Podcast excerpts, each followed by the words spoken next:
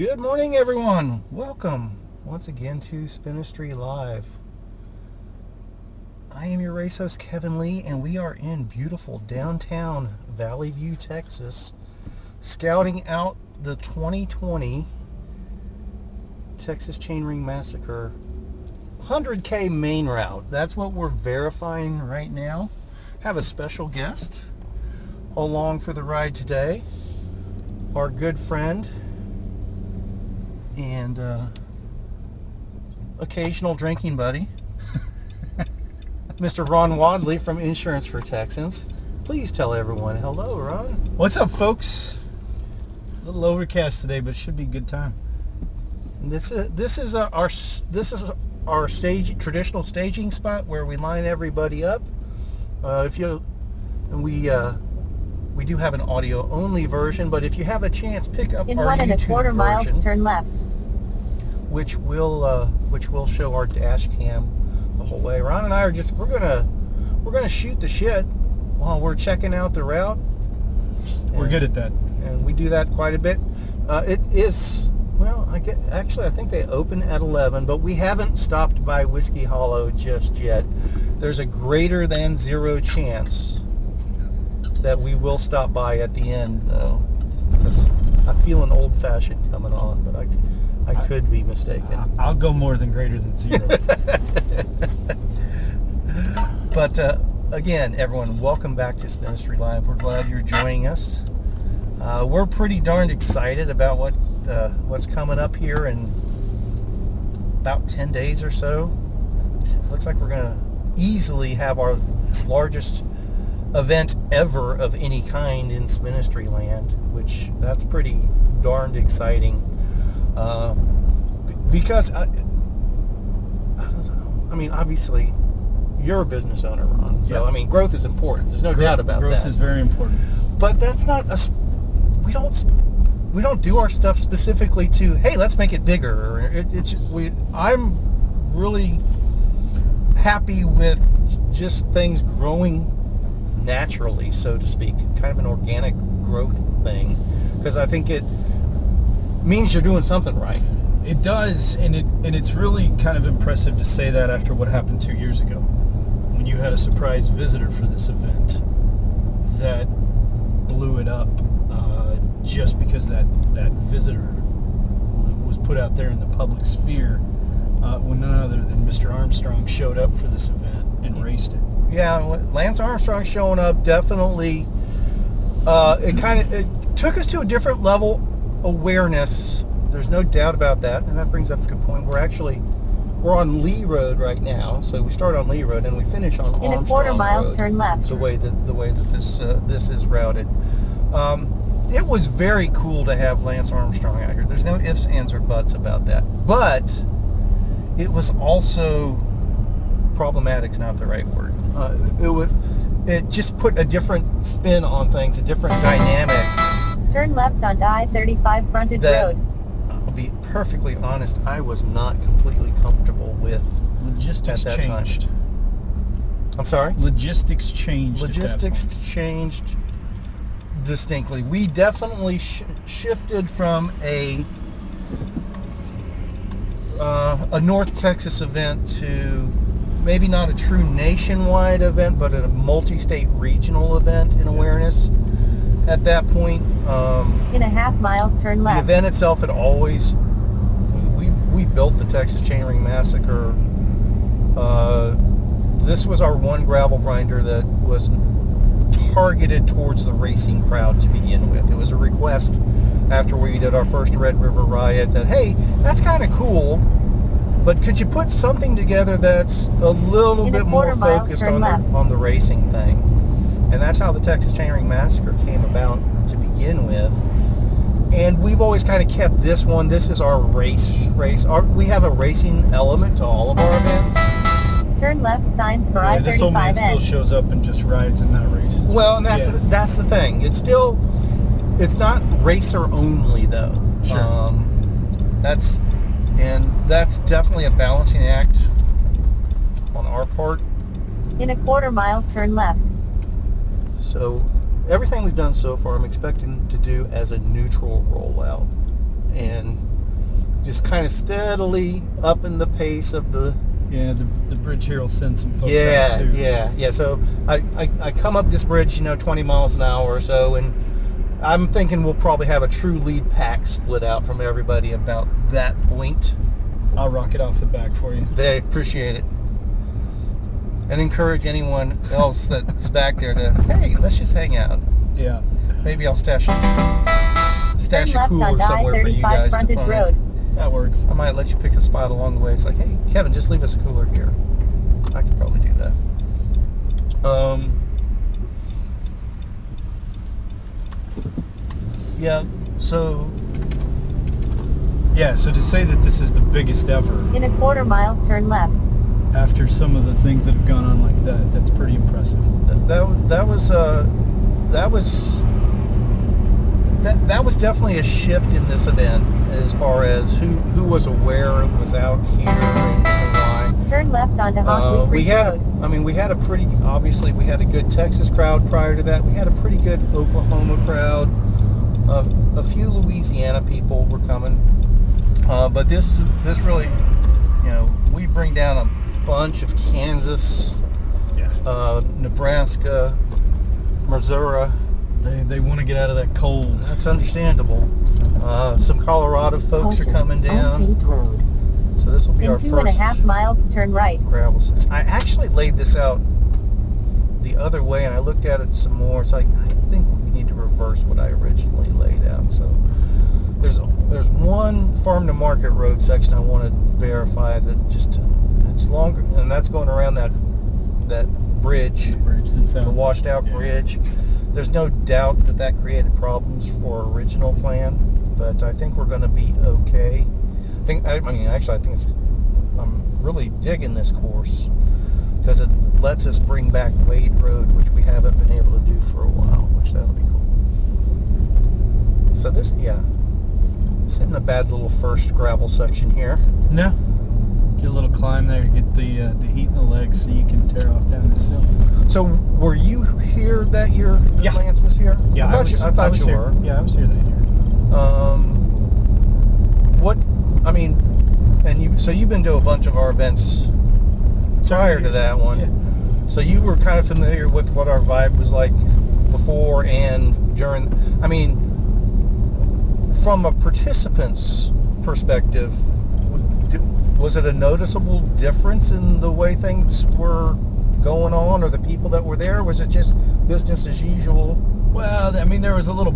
I mean, there was definitely a buzz at the start line because you got a, you know, pro racer, former pro racer. Um, so, so there, there was definitely a buzz at the start that, that I, I don't know that you could ever recapture without spending big money to bring somebody like that in. That ain't happening. Um, yeah, I mean, I mean, he showed up of his own free will, right? So, but after after we got rolling, and then once we got back to the finish line, I, the, the vibe was preserved, and that um, ultimately speaks to the folks who participate. Because, I mean, I'm not going out and rolling many charity rides on the road, if any at all, anymore, or any of the Caution. Mountain bike races or anything, but I the, the gravel crowd is still the cool folks that I can relate to at least. As I ride on my steel road bike and carry on conversations or gravel bike and carry on conversations with people. So No, I, I, I agree completely, and that that's probably been our biggest struggle with the Chainring Massacre. I think uh, um, all of our other events, um, people are still, you know, hey, it's the traditional gravel bike where you know it's 80% of the, if not more, of the people that are there, they're not there to try to get a podium or or ride at the front. You know, they they, they want to go out and have a good time. And hey, if they if they knock off a 100k, their first 100k of the year or something like that, that's a heck of an achievement for them. That sort of thing. Uh, it's okay to get lost sometimes. it, it, it happens, you know. it's happened to me. it's More than to me. once. uh, the chainring massacre, the, the the numbers shift. I mean, it's not. I mean, it doesn't flip flop. It doesn't go to 80% racer oriented by any stretch. But we're probably up there in that 35 to 40 percent range, Yeah. where people are pretty serious about the racing aspect of it.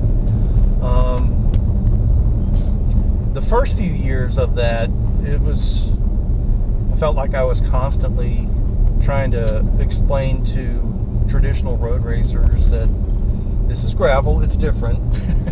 Deal with it. Um, but I, I think I think we're well past that point now. I think uh, some of the traditional road racers. Uh, I mean, that's always been uh, one of my favorite parts about this event. Uh, and Lance was one of them. Actually, In a when, quarter when mile, finished. turn right.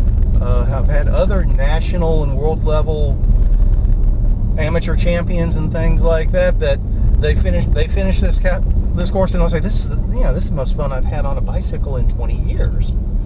It, I mean, it's going back to being a kid, right? Exactly. Exactly. you got on your bike and you rode it wherever you needed to go, and if that was down a gravel road, hey, that's cool. I might wreck. Turn right onto FM 2071. All right. This is one turn I want to check out because we'll still have a pretty big crowd here. This, This isn't a busy road, but but it is paved. It is paved. It is high speed, but yeah, it's got a good line of sight. It's got a good line of sight. In a quarter mile, turn right.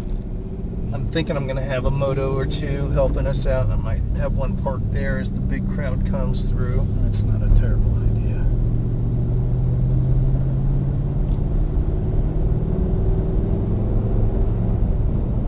I'm sure there'll be a nice southerly wind to uh, Turn right onto Crawl blow in your face right here. And, and see, we're not even on on it for a half mile. So Yeah, no, that's a short. That's it's a good short spot right there. new culvert there. Hopefully we don't have a blown out road or anything. Looks like they're just doing some excavation right here. Yeah. So Caution, unpaved road. obviously weather played a factor on this event In two and a already. quarter and we're miles, still 10 turn days left. away. Sure. We're having to alter the planned course tremendously because the weather. You're an insurance guy, Only by day. right? No, I get, but so. I mean, the stuff like we had this weekend, the weather that blew through this weekend. I mean, does that does that does that make your life hectic and busy, or is it? It does. So I see Pete Delkus start talking about big clouds and high winds and hail and I start kind of twitching a little bit and get a little triggered because ultimately we're here to help folks clean those messes up. That's the point, right? Right. You, you buy a piece of paper, you don't really know what it is until you're into a situation. So we spend, um, you know, we spend the next few days after an event like that helping folks figure out, do I file a claim? Do I not file a claim? Do I have enough damage? Do I have any damage? You you know, because pea-sized hail, um, quite frankly, on, on a roof that's less than, say, five years old, just didn't do a whole lot of damage. Um, and I say that as it's fallen on my own one of the things that we love to do when we help folks like that is to get them in contact with trustable contractors that can get up on a roof and evaluate it and say, yeah, there is damage here. We do need to make a claim. No, we're going to replace three shingles, charge you a hundred bucks, and never tell the insurance company. Um, and so that that makes our lives a little hectic, but in the end, that's the whole point of what we do. Well, I mean, and I, I mean, I can unfortunately speak from personal experience along those lines. Unfortunately, much too recently as well, but You know, we're we're sorting a jeep out. It's all good. Ah, I look see at an arrow. Where did that come from? Where did that come from? Least that got blown in the wind sideways and I missed Yeah, it it's last pointing time. into the hay bales. It's, Every- it's not so good. Every once in a while, I do I do leave one uh, behind as an Easter egg, and on purpose. I don't think that was an on purpose one. I think that's when we were coming up from the other way and it got blown sideways, so I didn't see it. Most likely, but I'll put that to work when I come out and mark the course. That's for sure. Yeah, this is a nice long stretch here.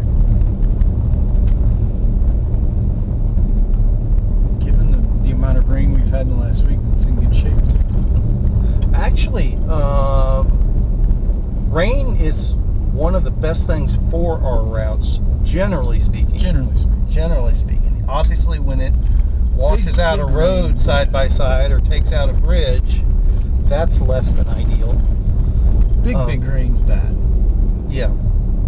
Um, the well, I'm like going back to you know what we were talking about, where you you're helping folks. I mean, that's been a big deal for me. Um, it's it's it's. I'm not one of those people. I don't want to deal with this insurance crap, Yeah. but unfortunately, uh, the, the, it just it, it pops up, and you never know when it's going to pop up, and it does make all the difference in the world when. And I, I'll be honest with you. Well, you know this. But I'm being honest to the audience. We had an, we had an issue over the weekend, and just the dealing with the insurance company part of it has been it's not been awful but less than ideal but i get it it's it's the way corporate america does work yeah. and just being able to give you a call and while you're drip drying after after your workout and go hey what, what's going on here and then you just kind of walk me through the it works like this it's okay this is you do this and everything's that makes a big difference it really does Yeah, you you you got me after 90 minutes on the uh, on the the spin bike slash trainer. Um, so I was a little oxygen deprived, which made that conversation a little fun. But um, because we see enough claims and we deal with the various companies, because we do represent lots of different companies, and not all of them are equal. Some of them are very monolithic and you know subscribe to Lean Six Sigma and In a quarter And mile, they're- turn left. um, their processes they they can't veer from the process to take care of your unique circumstances that existed on Saturday uh, when you've you're 200 miles from home and you're on private property you're in a camper and you got a, a vehicle that needs to be towed that that's not on their play sheet so how do we learn to navigate that Turn We also- left onto North Pecan Trail. we also understand that there are other companies that can handle that very well. The flip side is they tend to cost a little more. So which which of those pieces is more important to the individual than just trying to fit them in a box? Um, because that's what a lot of the online stuff has done. Yeah, In three quarters mile, turn don't right. put baby in a corner Never put baby in a corner. And this is a fun stretch right here, even though it's it's semi-paved. they call it paved. Yeah. That's a that's a loose interpretation Yeah, of it. for, for those of you that are running the skinnier tires, be warned, you can have some problems through here. I am yeah. Yeah. I'm one of those whenever people ask me what what what size tires do you recommend? Bigger is always better. you know. You got 2.2s that'll fit on that? Go for it, exactly. Yeah, I'm def- I am definitely one of those that I advocate 40 plus for almost anything. Uh, even, hell, it's even more enjoyable on chip seal with 40 plus tires than let alone gravel. The older I get, the more my butt needs cushion. Oh, this is new. This is. Huh. I In guess a quarter mile, turn right. I guess Valley View is growing. Uh-oh, what do we got here? Road closed. And this is why we scout. I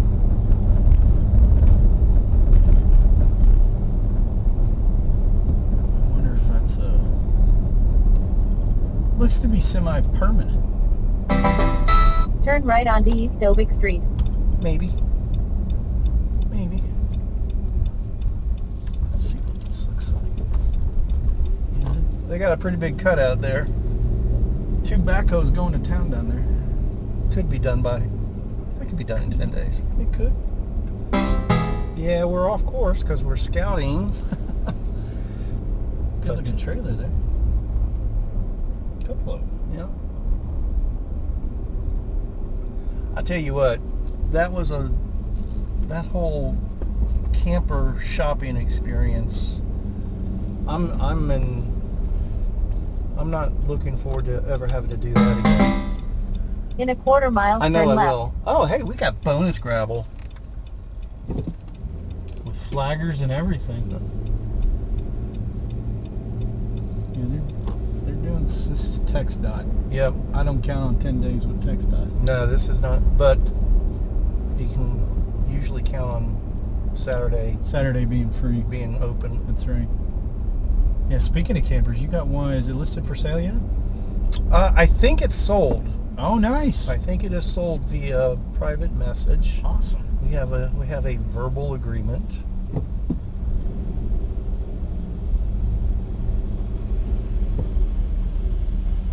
Is this guy over here? Passing while he's on the other side Yep. of the cone. Turn left on I-35 frontage road. This, uh, this looks like a high-tech operation.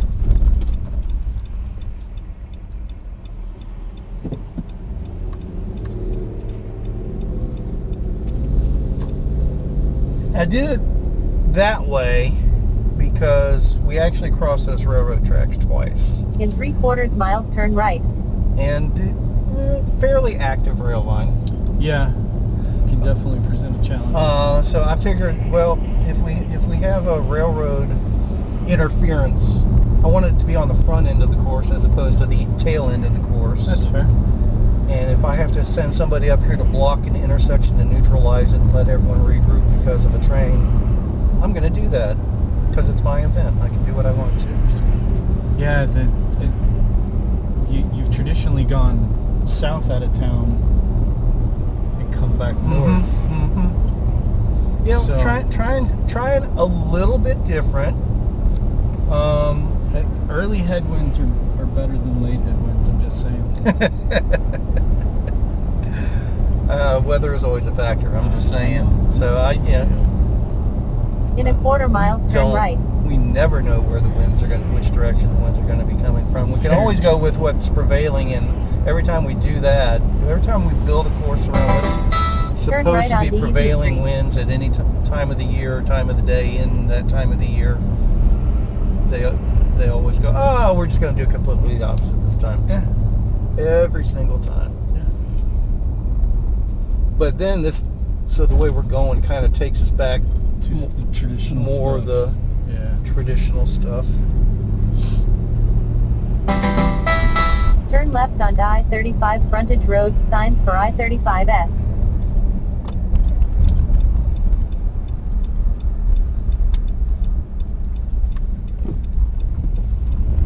Yeah.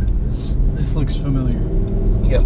This is this is kind of the traditional start here. But In a half mile, turn right. run into more than once, even though we, you know, so when we're bringing that opening pack, you know, a straight shot from town, 300 riders. I mean, there's more riders than that total, but you know, like we're right In a now quarter mile, for, turn for right. our premier event, the 100K. You know, we're just in that one. We have over 300 people registered for that. Now, those are racers that are racing the 100K. Turn right on So to get all them in one pack, to tr- even on a neutral rollout, to try to make this hard right-hand turn, It is a hard right. that Looks like it's a little rough too. it looks like they had. s- They, I do believe the creek overflowed back there. Yeah. Caution, unpaved Well, thank you. Big Appreciate tires. that heads Big up. tires. In two and three quarters Yeah, miles, the, turn the left. good news about this hill is that it thins folks out again. Yeah. Yeah. So we. It, I think it's gonna. Um, I'm, I'm looking forward to starting it this way. I think it's it's gonna give. I mean, we don't traditionally have a whole lot of spectators, but when we do have spectators, they're either there at the very beginning or the very end. They can catch both. And they can catch both, and I mean, so the you know the riders will be coming right by town, you know, within a few minutes of the start. Yeah, And for sure. so folks can hang out there at the railroad track intersection or come there at that uh, at the creek crossing, but just behind us, and just get a get a glimpse of what folks are up to. So I think there's potential there.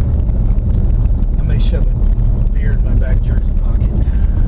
Like I said, for you, you know, you, see a spot you want a cooler, let me know. I'll stash one there for you.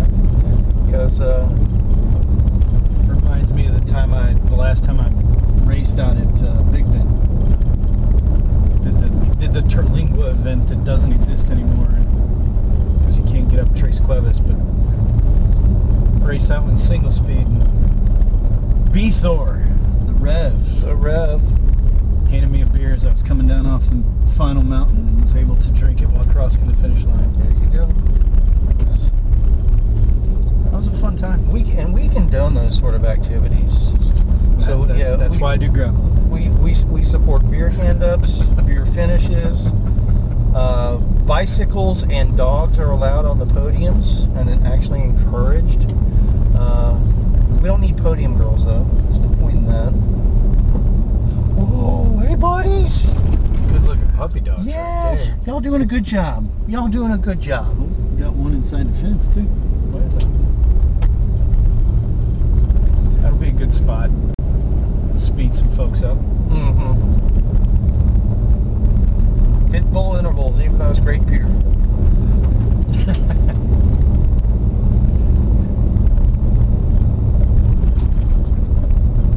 Traditionally, that's take a right-hand turn there too. People miss have missed that one in the past because they just see this long straight shot and they want Just to keep put their head down. Yeah. yeah. So this year we're going to give it to them that way.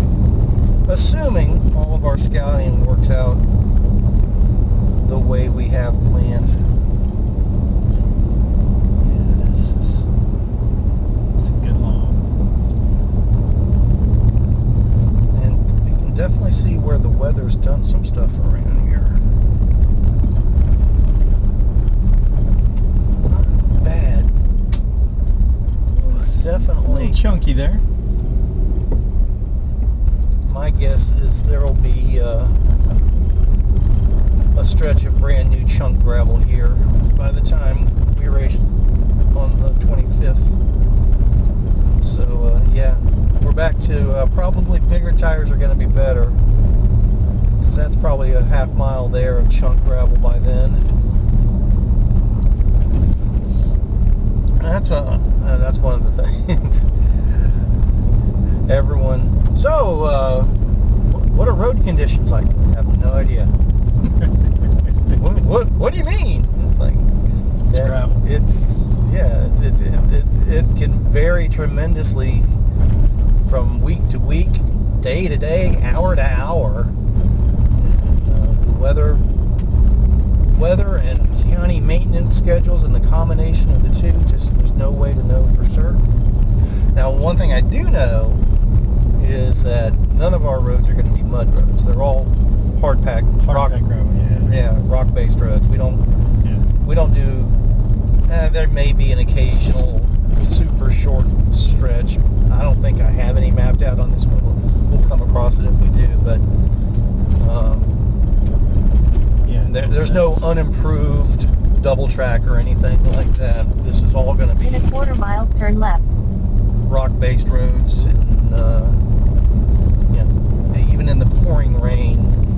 You can still ride. Yeah, exactly. Yeah, I remember the first event of yours I ever did up on the net, and I got lost, and I rolled through a long section of Yeah. water and mud. That was good times. Oh, that was yeah, yeah. I didn't care, but that stuff around Farmersville, Yeah. Merit, and Celeste. Turn left onto Co Road 200. That's um, not some of our most favorite stuff. it was uh, it was fun.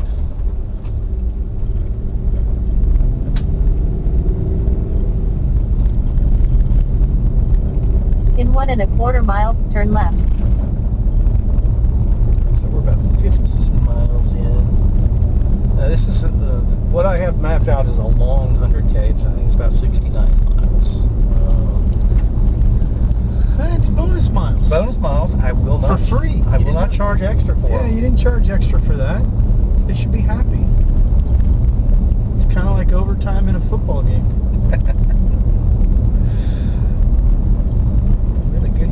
football. It has. Not if you're a Cowboys fan, but or just, a Texans fan. Just man, so just had to get that dig in. Yeah, just fascinating football this year, pro and college.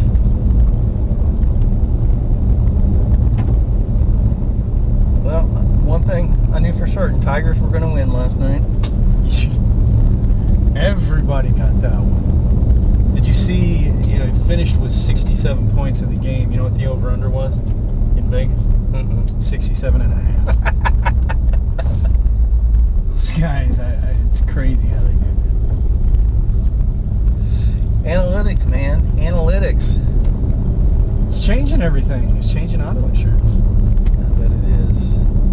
Is uh, They want to track you. about to say is It's coming. how how far are we away from that being like a mandated thing you have to do, or it's just Probably an expectation? five years. It, it's pretty close. Companies have all been doing it for a discount the last two to four years. So are they going to just reverse the model and say if you don't do it, you pay more, or In they're a just going to quarter make mile, everybody turn do left. it? How's that going to work? They're probably just going to make everybody do it um, if you because it's it's largely becoming done by an app on a phone anyway. So the the, the plug and play devices into the vehicle dash are being discarded in favor of the apps. Turn left onto Metz Road. And so uh, there'll probably be a surcharge if you decline it rather than a discount for accepting it. Right. Um, because the, the the ultimate reason it's gonna be a nice house. The ultimate reason is that this is kind of ugly. I like sure it. is. Well, if you're going, it's another one of our paved in air quotes roads. Yeah, no, that that's gonna be an interesting turn. right It there. really is. In a quarter mile, turn right. um, when when we go to ask questions about your driving activity, everybody lies. We just know that. Sure. So uh, my, my favorite story on that front is I asked a, a young lady, it's now several years ago, do you have any tickets? Do you have any accidents? Turn Anything right on onto your Home record I need to know about? No, no, there's nothing. Said, all right. So one of the things that she didn't realize, and a lot of people don't, is you know your driving record is stored in a central database, and it always gets checked before a policy is issued.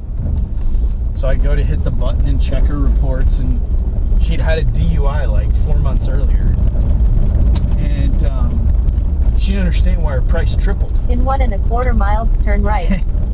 So, be, because of that kind of behavior and that mindset, this is this, this will be interesting right through here. Yeah. Yeah. Yeah. yeah. This kind of washboard, chunky stuff. Uh, we don't we, we don't have any washboard or headwinds on any of our routes. And, and for that, I continue to drink. Um, Look so- how wet the fields still Yeah, are. no, there, there's a lot of rain up here.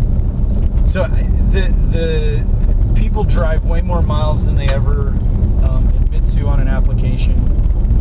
People they say, "Oh, I'm a good driver." The reality is they think they're, you know, Jeff Gordon. If you ain't rubbing, you ain't racing, sort of mentality. And um, so as as the, the, the, numbers don't lie, right? The, the fact that you actually have a 25 mile one way commute to your office through 635 in Dallas, you know, the, the data collection gives that away. So the reality is the company can actually better price good risk versus bad risk because that's what it ultimately boils down to. Will they? Do you think that they're gonna better define uh, good risk versus bad risk, or different level? Absolutely. So- So I, because the, I mean there there are the unicorns out there that drive 200 miles a day and haven't had a wreck in six years and they still drive 85 miles an hour. Um, that that unicorn does exist, but the the reality is the data of it doesn't support that being the case. That's a nice little dip right there. You get the trees over the This top is there. uh, this is gonna be an interesting little route. Racers aren't gonna like this. They're gonna love it. Well, They're gonna love it. The really, really fast In a quarter guys mile, on turn skinny right. tires are. Well, skinny tires never work. I I- I I. I try to tell everyone that. Skinny, For- skinny tires are not the way to go. for, for those of us enjoying ourselves, Skinny a is- great section. Yeah. So skinny tires with tubes We got a couple more dogs over there. Are a bad idea. They should be fat tires and tubeless. Fat tires make the rockin' world go Turn right onto Lois Road West.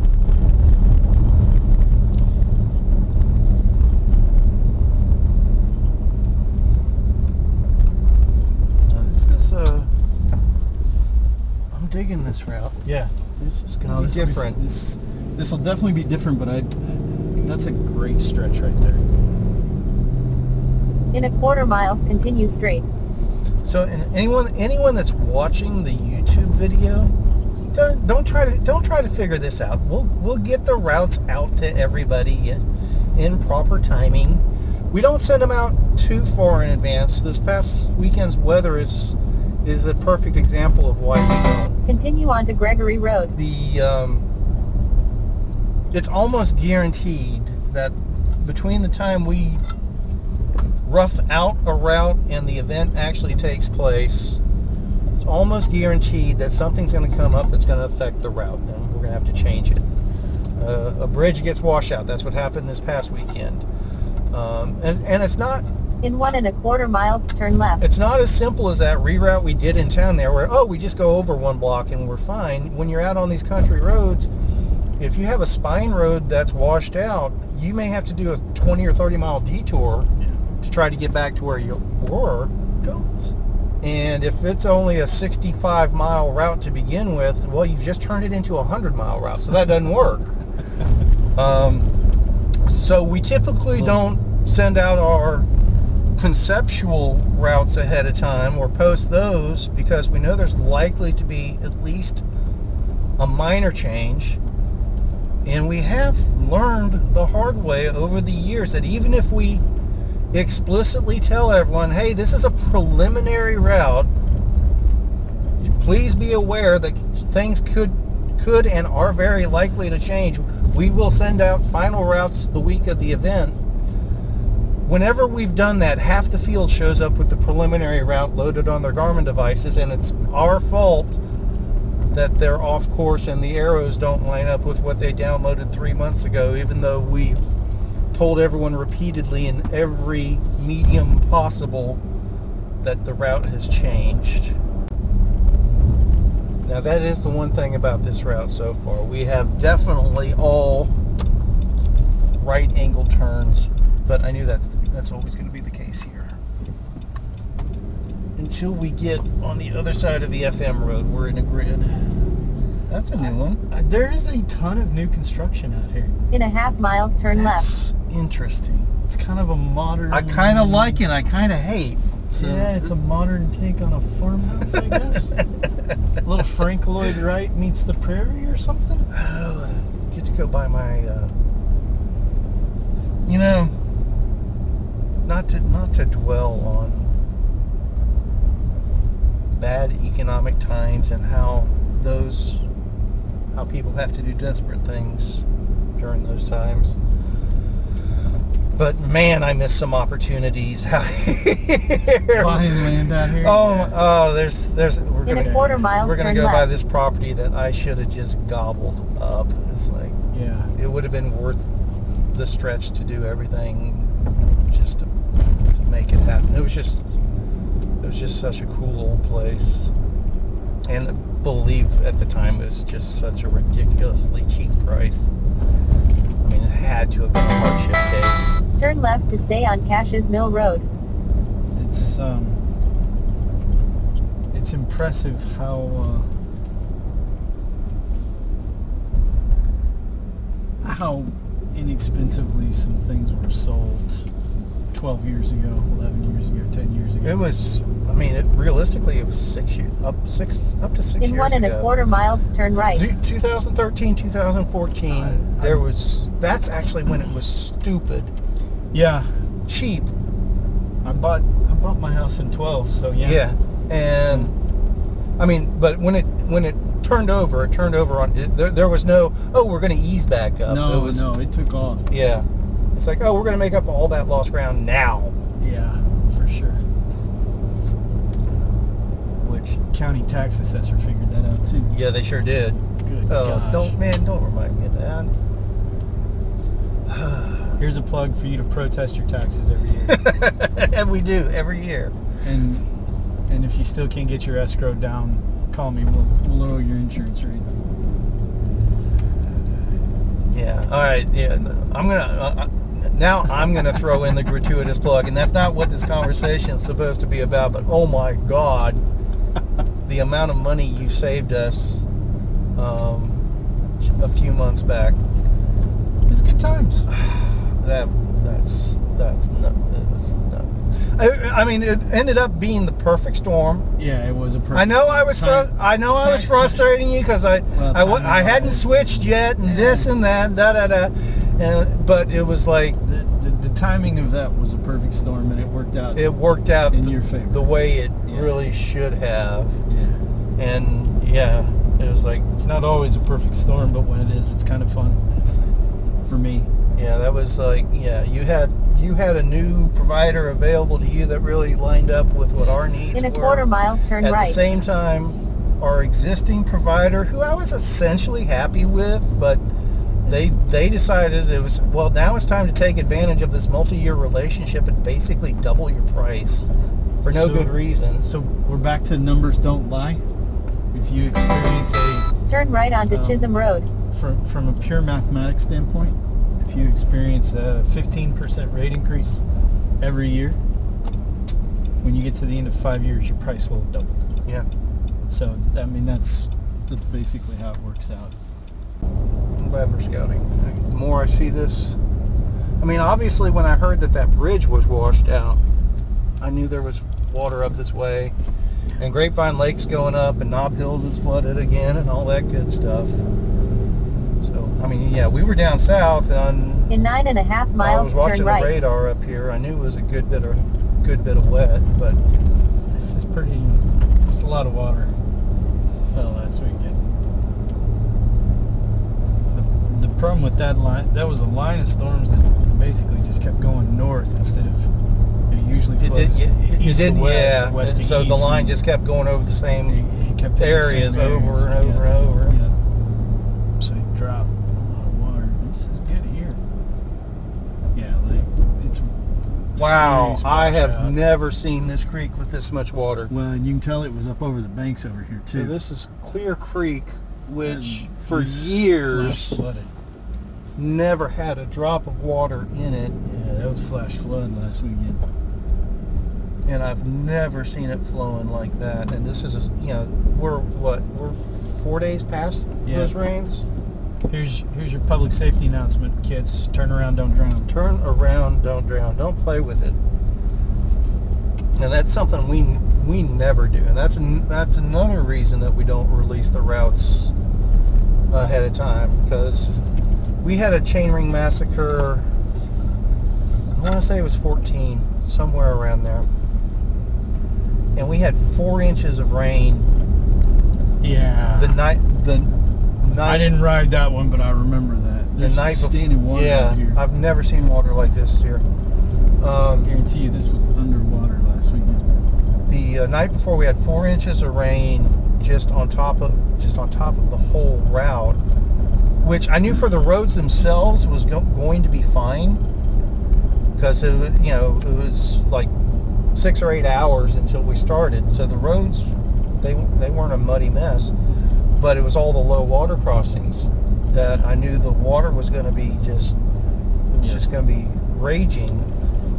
And we that was we actually shortened think we shortened everything to a 50 miler that year because there were two low water crossings that I wasn't going to send people over and everybody already had them on their GPSs and they were like oh we're going to we're going to just follow the GPS all of it be damned it's like Standing water. yeah. I've never seen this water here like this before kind of concerned what we're going to run into f- further down the road but we'll find out Maybe we'll see it. But uh, a couple of those people did decide to do the long route on their own, and then they turned around when they realized what what a raging low water crossing, how much water that really is. Good looking horses over there.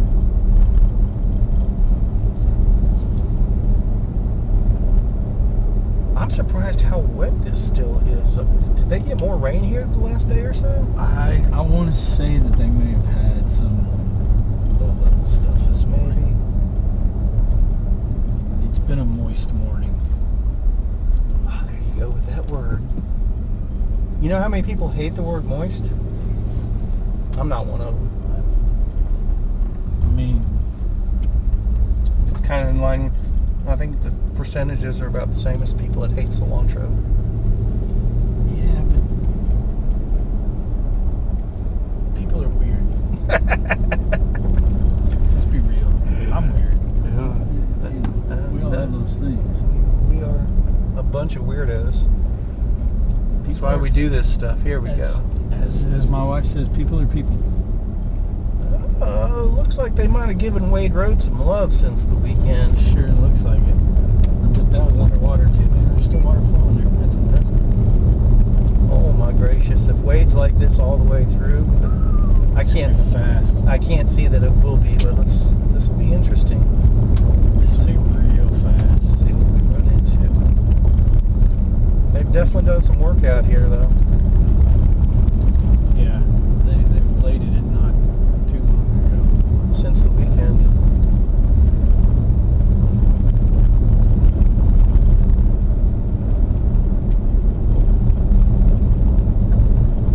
You blow your skinny tires before you get here, but this can this will be skinny tire for you right here Well, until we get to this. until we get to tire. the rollers, true, true. and then then people will When swoop it all breaks loose. swoop down that roller at speed and catch transition back up the other one, and that's when everybody gets the rear flat tire. Not me. I just keep plowing.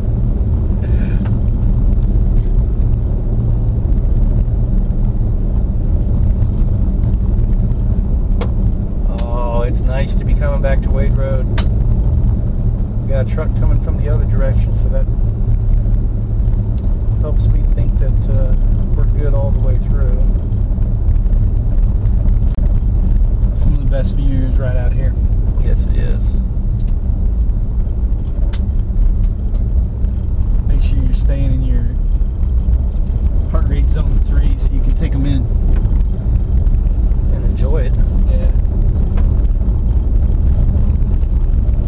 Yeah, they definitely did some work out here. Yeah, still a lot of water in these crossings.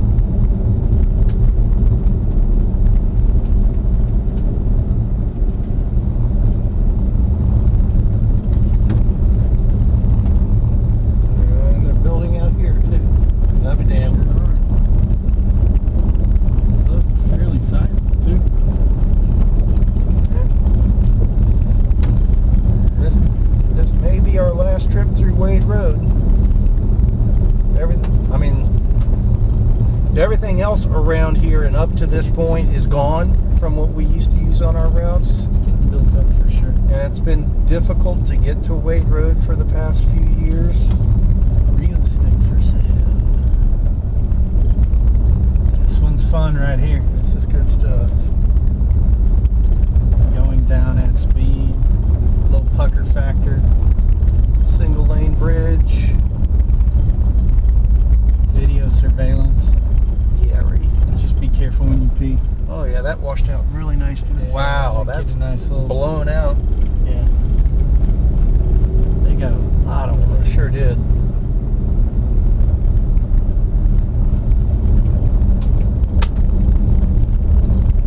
Well, we we used to do, um,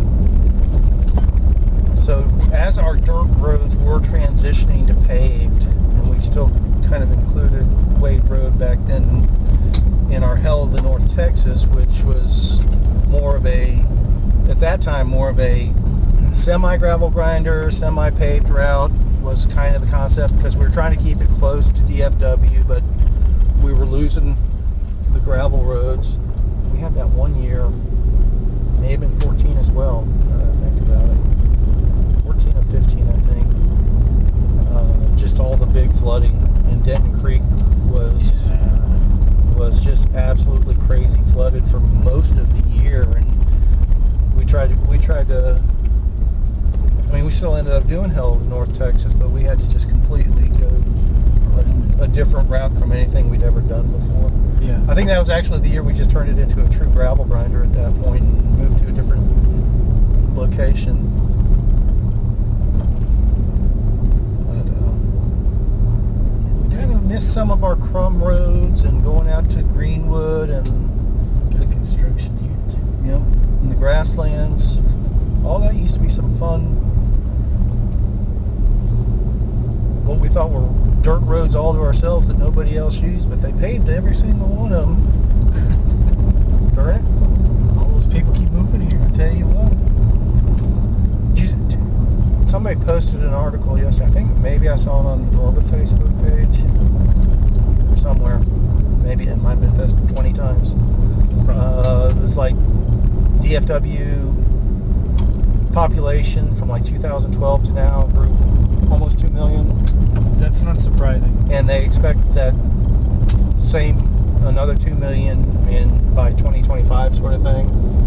I again, that's not that's not a surprising number. Nice little climb here. The um, so I I landed in Dallas Fort Worth in the summer of '97, and I think at that time the, the estimates were like three and a half, four million, Sounds about right. and uh, we're now at what seven and a half. I, I don't Ish, something I don't like even that. know. Like We got wet here. a little bit, a little bit. Oh, that was deeper than it looked.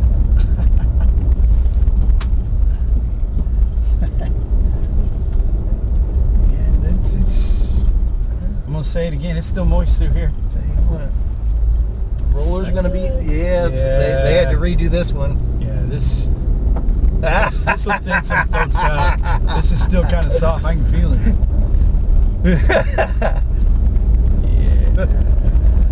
Could be some When- people when- cussing you right there. about to say, when Jan rides along with me on these scouting trips, she'll just look at me and start shaking her head right, right there. She'll go, "You, you love this, and they're gonna hate you." Yeah, I'll cuss you for it when I get back, but it'll be all right. and, and- and then you'll give me a hug when you get there. Of course. Rub all my sweat off on you. It's only fair. we'll take Yeah, it. this is Wow. this is still fresh right here. Yeah, they're. I'm about to say they might be doing this now. It's entirely possible. Let's we'll see. Uh, see what the rollers bring us at the bottom of the rollers up here. That's that'll be interesting. Yeah, this is. This is good stuff. It'll be dry in ten days. Oh yeah, absolutely. We get 14 inches of rain in the next 10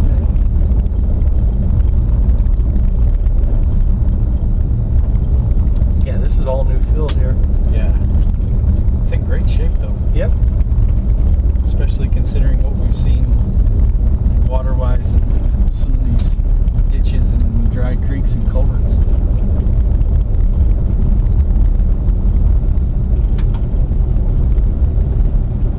Again, you you get the phenomenal views here to the side. Th- This is. Stop, catch your breath right here, drink a beer, take it all in, Yep. then keep rolling. That's what I'll do. I'll, st- I'll, I'll That- that's stow- a- that's a I'll great stow spot. cool- I'll stow a cooler right there That's for you. that's all a right? great spot. at I the will top of stow that- your that cooler little right hill. there. So anyone that's watching this video, you know where the cooler will be stowed. Yeah, that's that's a wonderful spot. I got Yeah, a they're working feeling, on it. yeah, I got a feeling our friends at Bell's Brewing will be more than happy to uh, Make that happen. accommodate an empty cooler and turn it into a full cooler for us. Oddly enough, they're working on their road. Who'd have Oh, thunk? Who would have thunk? That's a brand new grader. That is, yeah. That's like a brand new. I don't even know. It may not have even been fired up yet.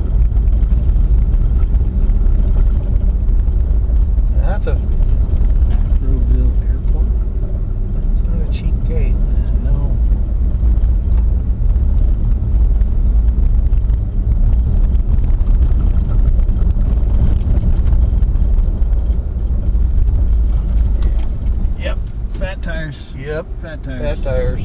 Fat tires. Yeah, they're gonna be cussing you up this hill too. They're gonna love it. they'll still cuss you. They're gonna. They'll love it, but they'll cuss you. They're gonna come back okay. dollar bills in my waistband. Give us my. Wow, that's a visual. I could have done without today. Not gonna lie. of course, I did that to you on Saturday when I when, you, when you called me, I was like, yeah, I'm about to get in the shower. Yeah. So I guess we're even.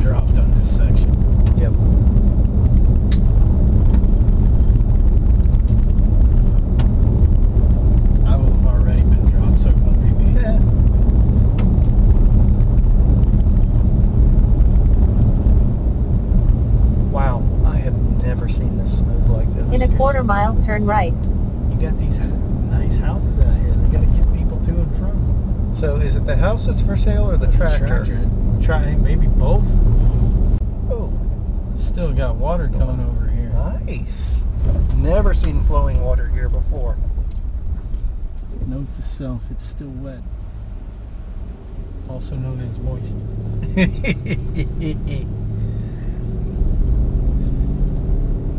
Man, this is going to be a fun little route for folks. We're going to get all sorts of adventure out of This this is a little something for everybody at this point. This has always been a cool little property here.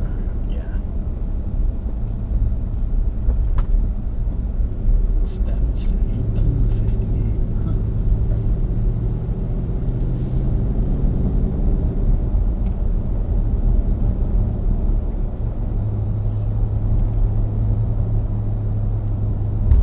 Back in the day, get up here to this intersection. That's a new water crossing there. Um, barbed wire fence up here on the left after we get to the intersection. It's the first event we had. I think it was a Midnight Massacre way back when.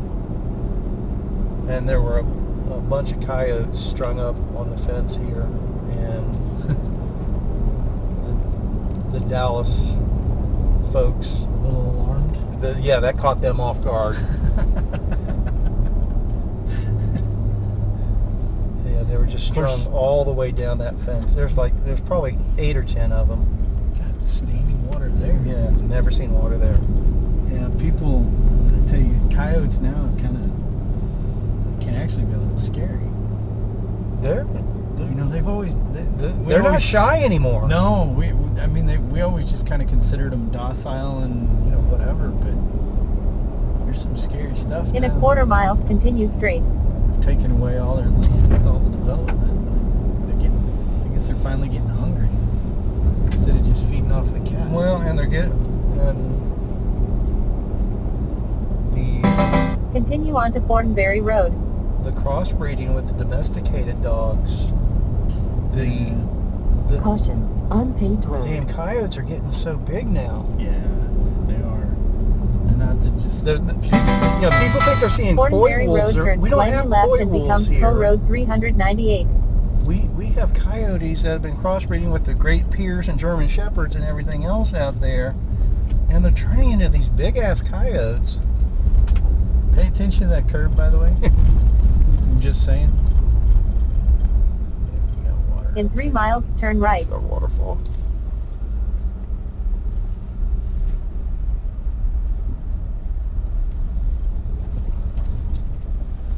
There we go. Here's some adventure.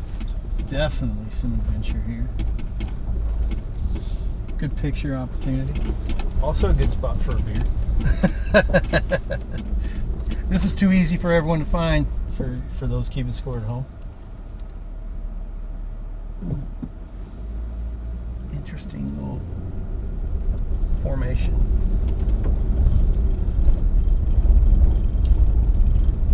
Yeah, I remember the first time we were out riding and saw a bobcat. And you got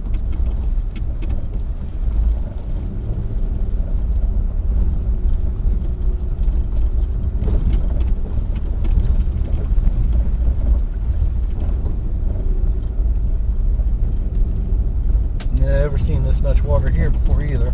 this is real soft right here. It'll firm up. Looks like they had a road closed sign there for a little bit. But it looks like they got washed out. When your road closed sign gets washed out, you know you got a problem, right?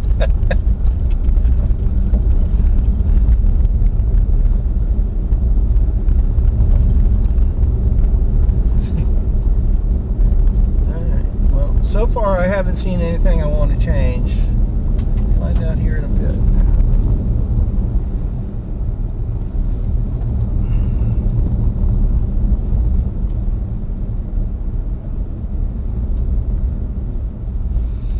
Yeah, so realistically, back in the day, all of that pavement that we had been on was all. Was all gravel. Yeah. Every bit of it. Yeah. and a lot more. So it's. But make no mistake, if I lived on one of these dirt roads, I'd want them to pave my I road. want some chip seal too. For sure.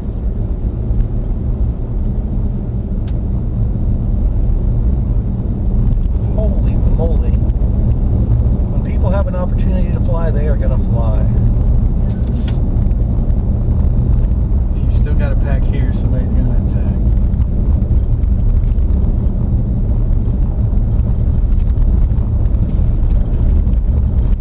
It's a little sketch. I'm about I, I, I, I'm gonna I'm gonna take a flyer and say it's gonna be won by somebody with pretty good bike handling skills.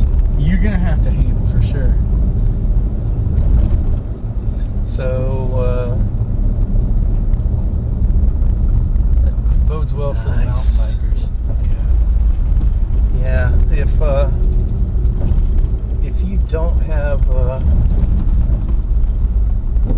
if you don't have some mountain biking experience, Go spend the next ten days on a trail. yeah, go hit the trail. Go hit the trail. There we go. Nice little pop-up view. Yeah, it's good stuff right there. I mean, this, this is not been here that long. It fits. No.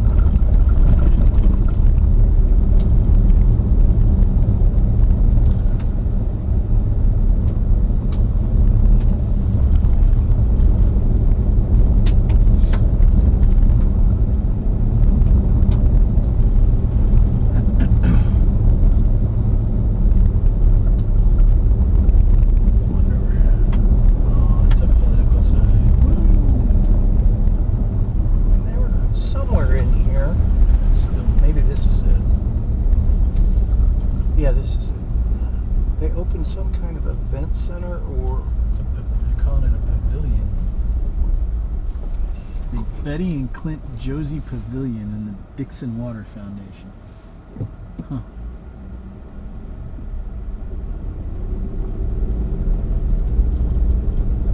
Wonder how big it is. I don't know. There used to be a, a few years ago. There was like a. They had a billboard with uh, an artist rendering, and looked like it was going to be a full-blown event center thing. But man, this road blew out. Look at this. Yeah. There's a lot of water came down that hill. I wonder if. Uh, oh, I bet that was right before that big flood year. I wonder if that their plans didn't survive that flood. Too bad. Hey, look at all that water up there. Yeah. The stock tanks are all full.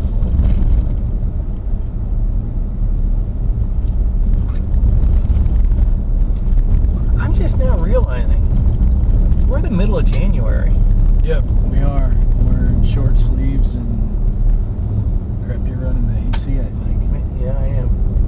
And hopefully I didn't just jinx us.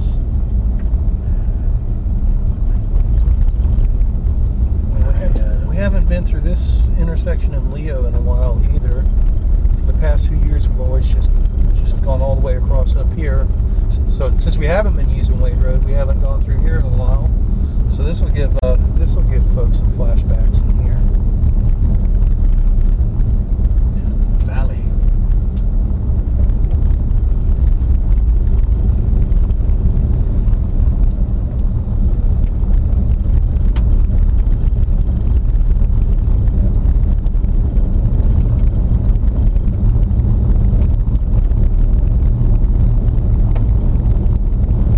See if the old trestle bridge is still here.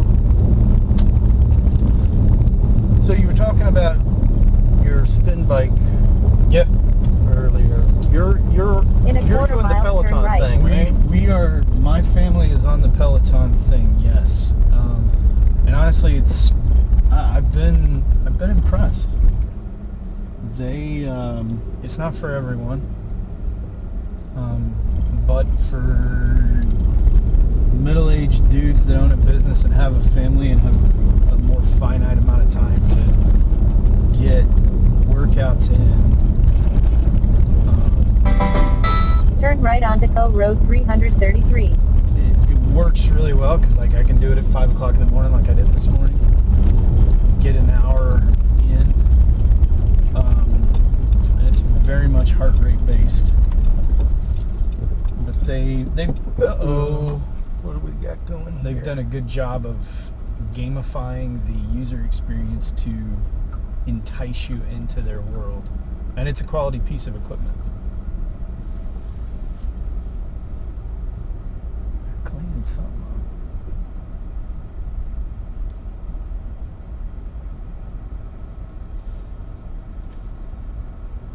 45. Hopefully they're not on lunch break blocking road like that. In three and a half miles, turn right.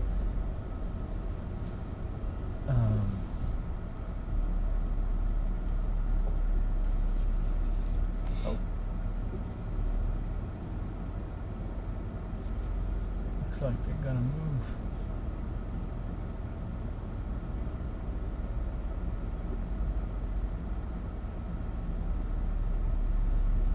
I think they're, I think they're clearing a culvert. I think you're right.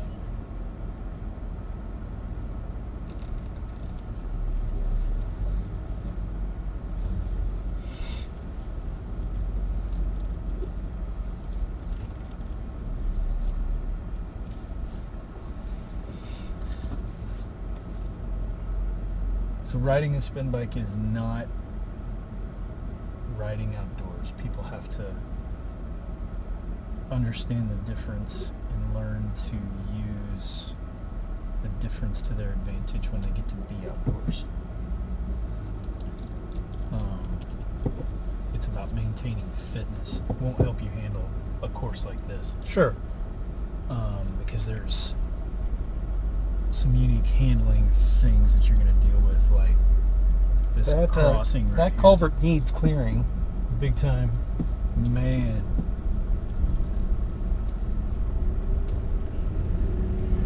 Um, ultimately, I went down the path of the Peloton rather than going with like Zwift or something like that, simply because my wife uses it too, and the adjustability of a spin bike Mm-hmm. with saddle positions and, and heights and handlebar heights and position like those, those sort of geometry things it's much easier for us to manage those differences than it is swapping out my bike versus her bike Sure. trainer and all that stuff I get that. um, so it helps me accommodate that purchase more.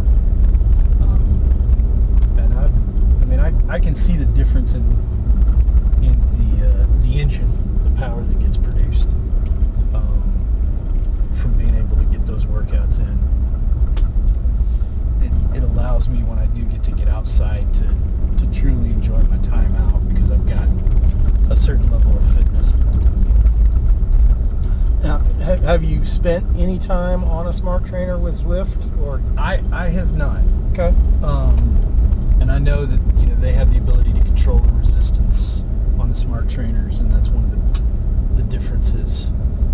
So Um, Peloton doesn't. you you can control the resistance, but you're in control. So it's, it, it's so it's truly it's truly spin bike. it's truly a spin bike. Gotcha.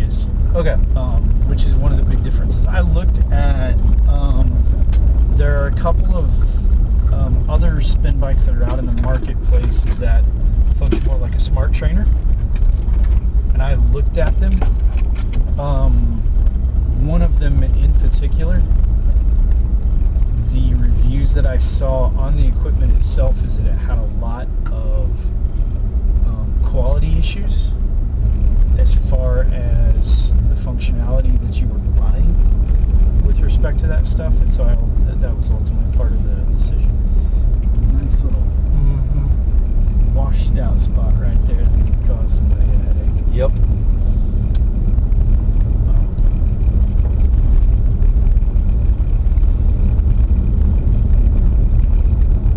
So, So, and if I'm speaking out of turn or assuming too much, feel free to correct me. me? no.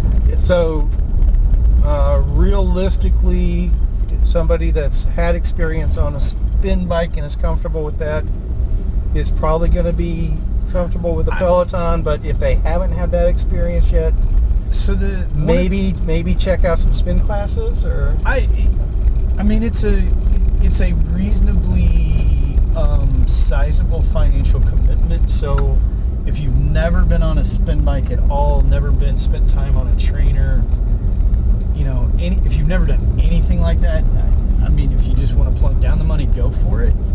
Um, but it, it definitely wouldn't hurt to do just some a la carte pay by the class things at. I mean, there's so many studio choices and there's a, a lot there's of the- Peloton studios, right? there are there are there yeah in there's not one in DFW. There are oh, I thought there was. there are stores where you can go. They have bikes set up where you can go in and test drive them. Oh my God, this road was completely trashed, and it's only semi rebuilt. It, it's in great. th- This this will be fun, but it will require skill to navigate this climb. Yes, but this was destroyed. So the at North there is a Peloton store at North Park, and there is a Peloton store at Legacy West um, that I know of for sure. Maybe some folks walk that. Um, the This isn't going to be the flat Texas chain no, massacre. no, that that section right there will be people walk up that last lip of that hill.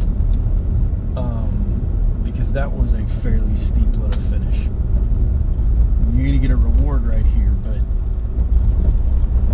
um, so in those stores they have bikes set up. You can go in. You can, you know, if you're they have a membership, you can show up and ride there. Or you can test drive them, whatever.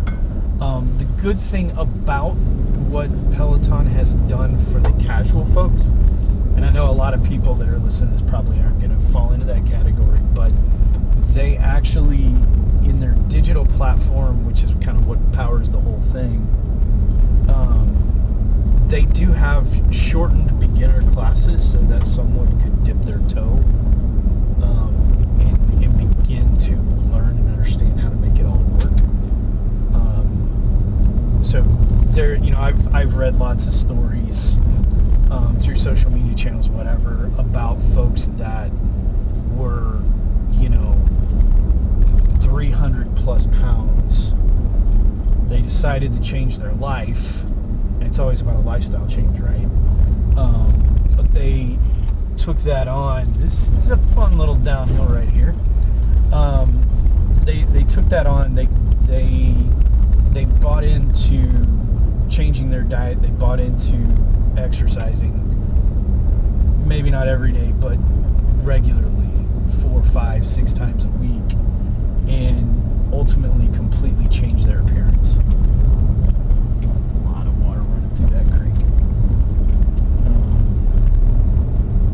so you you can you can build into it um, even if you have no experience. And I, I it's my understanding that the, the competitors in the marketplace are doing a lot of the same things on that front.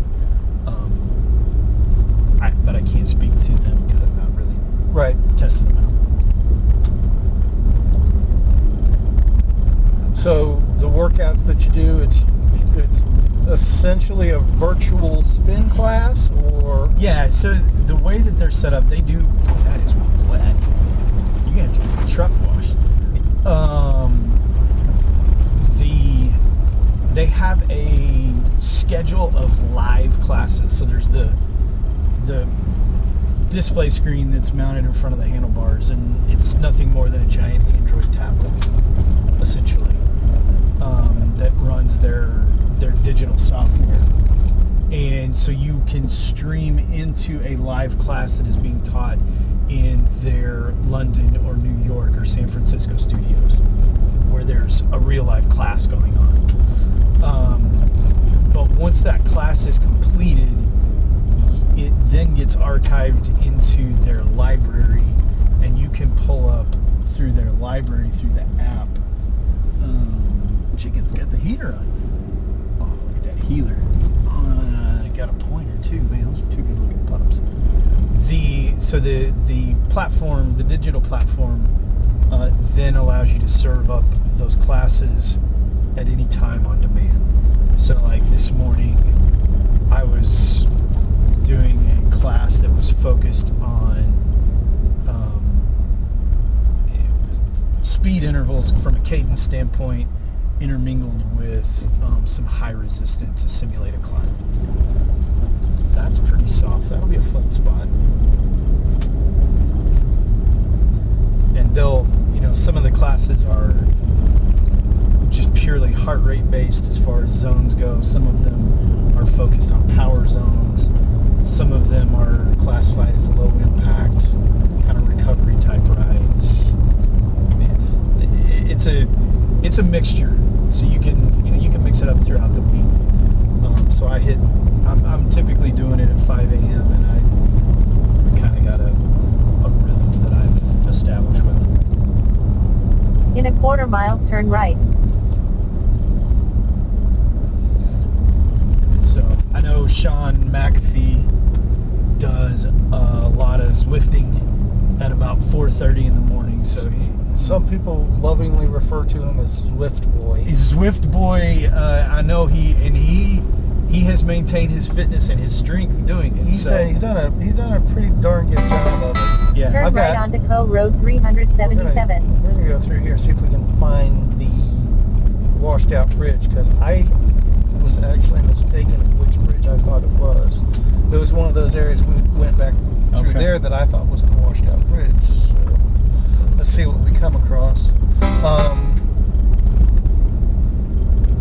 the uh, yeah, he's. Uh, He- I'm, I'm gonna I'm trying to get it lined up for him to tag along with me for a ride along too, and I I, I want to talk to him about that because he he he has embraced it and it has done great things for him. they fixed it. Sure as heck did. They already fixed it. It's soft, but that's rideable, man. Ooh, ooh. That's it's that's it's fixed though. I'm surprised they fixed it that quickly. They never do that. Well, I guess the, the bridge itself didn't wash out. It was just, just the uh, the entrance. the entrance. Yeah. That's it. I've, I've already come up with a reroute. All right. I Let's see don't know, I what might leave that in there. See what the reroute's like. Oh, I don't want to turn around there, even with four-wheel drive. You got you got soft shoulders here. Yeah, we'll find uh, something decent to turn around. So I, I do have the traction mats with me this time. I still don't want to break them out if I don't have to. let's let's let's not say we did. Exactly. Yeah. See, look how much water came down this Yeah, thing. this was a raging river. Goodness. But yeah, it's just so yeah. Sean goes. out- He, he had, like he hadn't been on a he hadn't been outdoors riding in I think it was literally months, and he goes out and does like a 300 mile bike packing adventure, you know, in sub-zero temperatures. I, I know when he, we did the Red River Riot last spring, he had been Zwifting all winter, and we got to Windmill Hill, and he absolutely destroyed me. And I went, all right, something's got to change. So, um, yeah, my, I, I'm trying to be Sean on a, on a slightly different platform. The um, and I am definitely a believer in the virtual training. When um, when I had uh, my bicycle to car run in, and I wasn't able, you know, I was in recovery from that. I did the smart tra- trainer thing uh, for basically three months. My knees could turn could turn pedals, Yep. uh, but basically I couldn't walk. And anything that involved trying to plant a foot to get off or on a bike or whatever was, you know, it's like.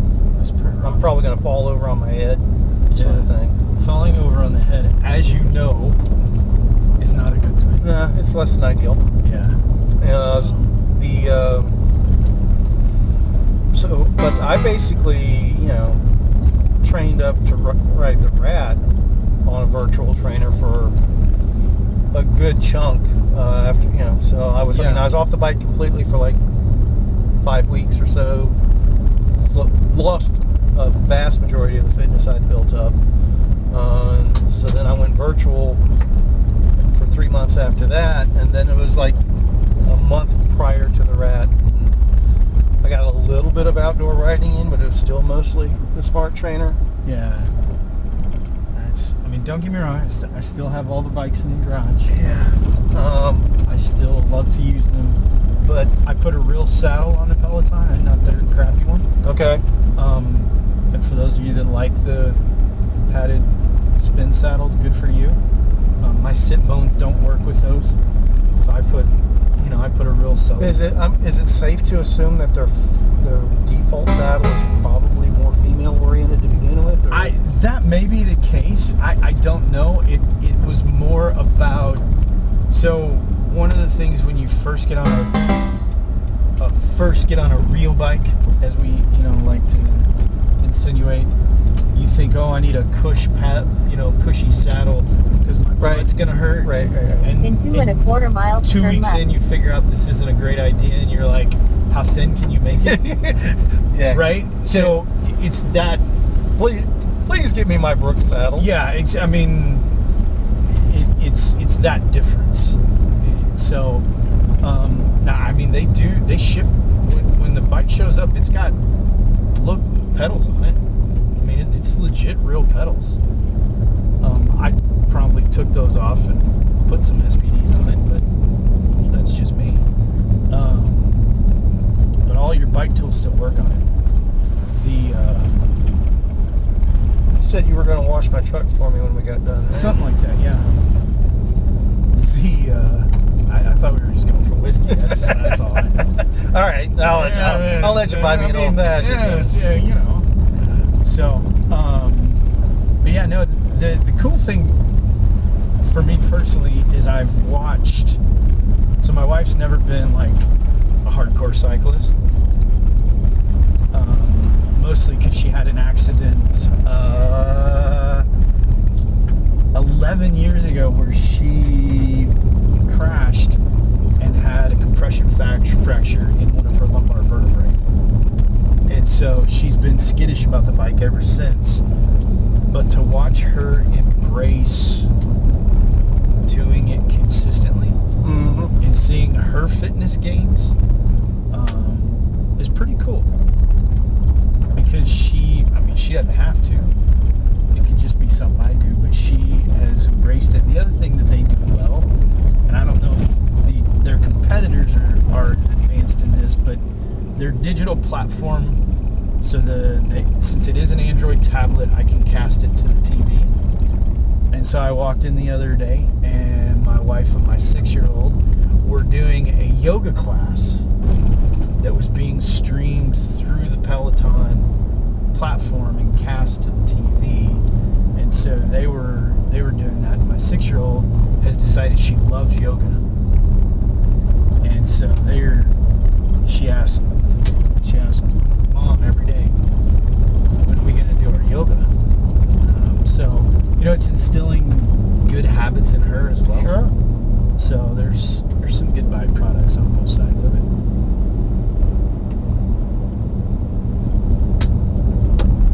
Watching the uh, the power output numbers, I can I mean I can see the, the difference in the progress for sure. So how long of workout do you typically do? So during the week, um, I will do either 45 or 60 minutes early in the morning.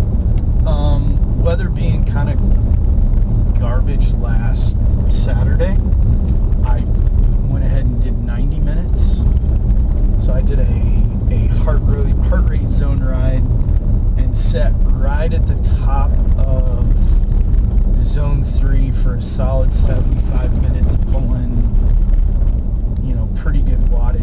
quarter mile, turn left. Uh, fins. And that's a car that needs some love. Um, and, and was able to, to get a pretty healthy workout in even though the weather sucked. So we've never used this road. This is kind of a cool road. The road itself is cool, but but you wind up on the pavement. Yeah, we wind up on the FM road. And that's so that's the main thing. FM 51 I North. think it's we end up being on here for two and a half, maybe three miles. Yeah, so If you can go the other way, that's cooler. I think it's got shoulder the whole way though. Now Oh wow. it didn't used to. Shoulder. Who'd have thunk it? Smooth shoulder. Oh my gosh. Okay, I, I take it back. This might be a cool two and a half miles. In two and three quarters miles, turn left. Two and three quarters. All right. Bonus quarter mile. It didn't used to have the shoulder. I mean, even the chip seal shoulder doesn't look too bad. Just dodge that old possum right there. So one of the things that um, Spinistry folks have asked me about in the past is insuring their bicycles. Yes. So I've I've come across. So there's- I- I've got some YouTube video out there talking about what your options are. Um, put it on your homeowner's policy can work, but it comes with some drawbacks, particularly on the deductible. Um, some some of the home insurance companies will let you schedule your bike. Can be cost prohibitive. Um, there's a couple of offerings in the I think it- marketplace. I think I looked into that once, and it, yeah, it, it can be a little shocking. yeah. Um, there are a couple of offerings out there that have true bicycle only insurance that functions like an auto policy that comes with like liability if you cause someone to crash, medical payments, and all these other things. People find that to be cost prohibitive for what it is. So we actually came across a new um, a new policy uh, a couple three weeks ago. Um, the uh, so, the so the way that it works is it's going to be like scheduling it on your homeowner's policy, but it can be done standalone. You don't have to own a home. You don't have to have a renter's policy. It's just you're going to schedule your bike, and as long as your bike value is less than twenty five thousand dollars. So I know there's probably a handful of folks that can top that number, but I'm not one of them. I'm not either. Um, you you don't have to have an appraisal to get the policy. So that's always been one of the things that people have balked at is being able to have an appraisal. So unlike the standalone stuff that comes with liability and all things, so it's you're just insuring the bike. And the cool thing for Turn left onto Co Road 329.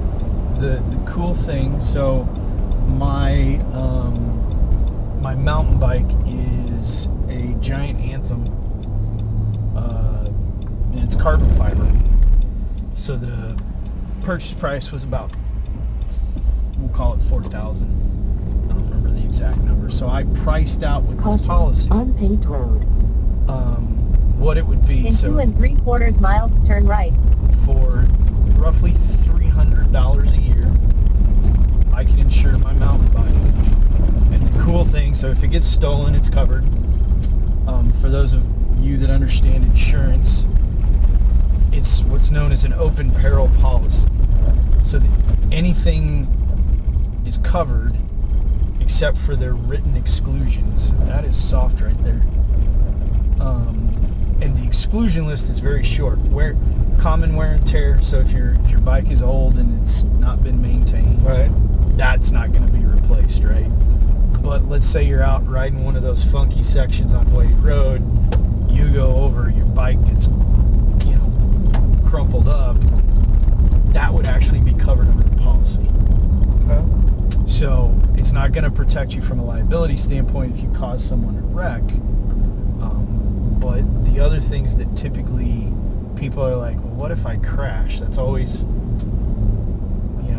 most frames are covered under warranty for at least a certain amount of time, but people are worried about crash. Yeah, not crash replacement. Yeah. So Um, the so policy would actually cover that Covers as it. it's written. covers a crash, covers theft. If it's on the back of your car, because people have talked about problems on that front. Yeah. That's a tough one.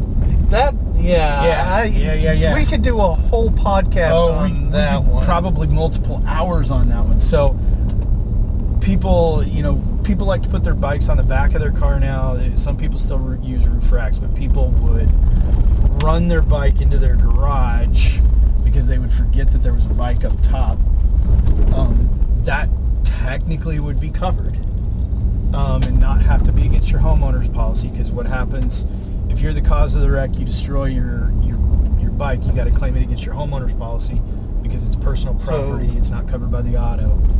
If someone hits you and your bike is on the back, a lot of folks have talked about how the auto insurance companies struggle to cover that piece of it. Um, yeah, they want to they want to depreciate the the hitch rack, yeah, and, and which is ridiculous, and they want to depreciate the bike yeah, at a ridiculous Yeah. rate. So the way the way that this thing would work is it's a it's a stated value policy. So if you're you say your bike is worth four thousand dollars, they will pay out four thousand dollars as long as you can prove that it's worth four thousand dollars. So if you buy your bike at Walmart and it's a hundred dollar bike, Right, right.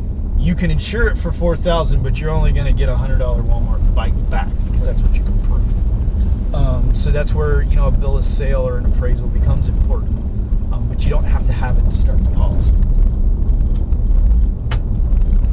Now, as soft as sections of this are in this truck, It will be fantastic. well, in e- and a half. ev- even if they were riding it today, there's plenty of firm line for bikes. absolutely.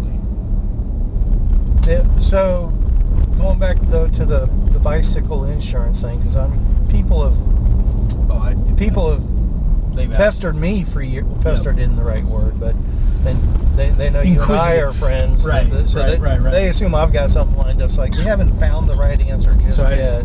But so I know you don't have your quote tables in front of you or anything. I like that. absolutely do not. That's why I gave the perspective right. on my my giant. So, it, would, is it safe to assume that your four thousand dollar giant, three hundred dollars a year, then an eight thousand dollar something would be six hundred, or does it not scale like Uh, that? It's not going to be a truly linear scale. So one of the things that's going to factor in as you go down the scale, there's going to be a minimum premium that you're going to pay. Um, so if you have a two thousand dollars instead of a four thousand, it's not going to be 150. There's going to be a floor that the premium won't go below, no matter what your bike value is. Gotcha. Because the company has to make money to put the policy in force. It's just it's business, right? Um, as you move up, it, it's not going to necessarily be truly or truly linear because um, of you know the way that they their rating factors work and the risk. It's harder to so let's say you've got a Moots right that's worth 10k. It's it's a little harder for that for for that to be replaced, and so sometimes the way they you know set those tables up for pricing, it may actually could be a little bit higher, it may be a little bit lower. It, it's not going to be perfect as far as going three to six hundred, but somewhere in there, Sure. I get it. within within tolerance. Just trying to get a just Yeah. a ballpark idea in my head how that might Yeah. look. So it's. Uh, I mean, it's I think that I think that four thousand dollar price point's probably In a quarter mile, close right. close to the meat for a big chunk of Yeah, I our mean, audience. a, a lot of the bikes are going to be in that three to forty five hundred range, right? Right. Um, A lot or more, but you know, a lot or less. Oh, th- there's a ton that are less. Um, Turn right onto Co Road 346.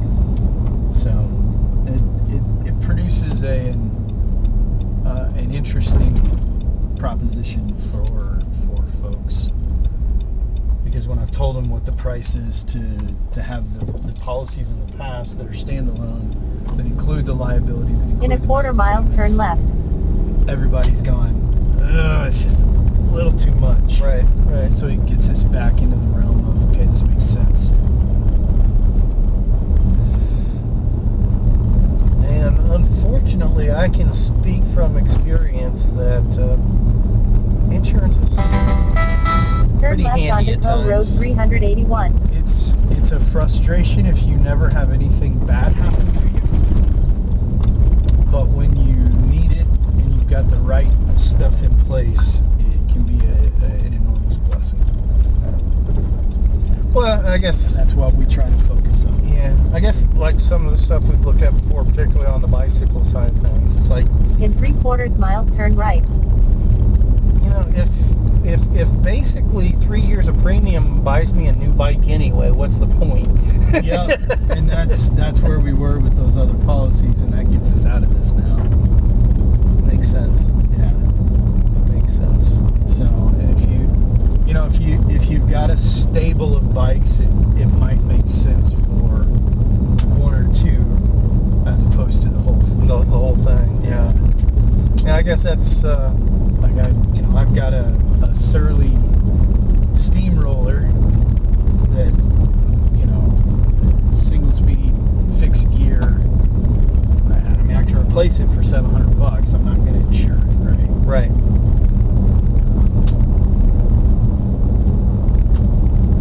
Love the bike. In a quarter mile, turn right. It's most likely end is me falling over like a pub crawl or something. Uh, any idea Turn right onto West Farm to Market Road 922. if e-bikes are insurable or not through that? E- e-bikes would definitely be insurable through it. Um, it's going to fall under the same provisions. Um, it, it's definitely one of those that the first time we write that as a policy, I'm going to talk directly to an underwriter. I'm not going to just submit it online. In a half mile, turn left. Hope that everything's okay. Right. I'm gonna make sure that they're putting the appropriate factors against against it so that in the event something does happen, you, you you're made whole uh, in that event. I'm gonna. I'm gonna. In a quarter mile, turn left.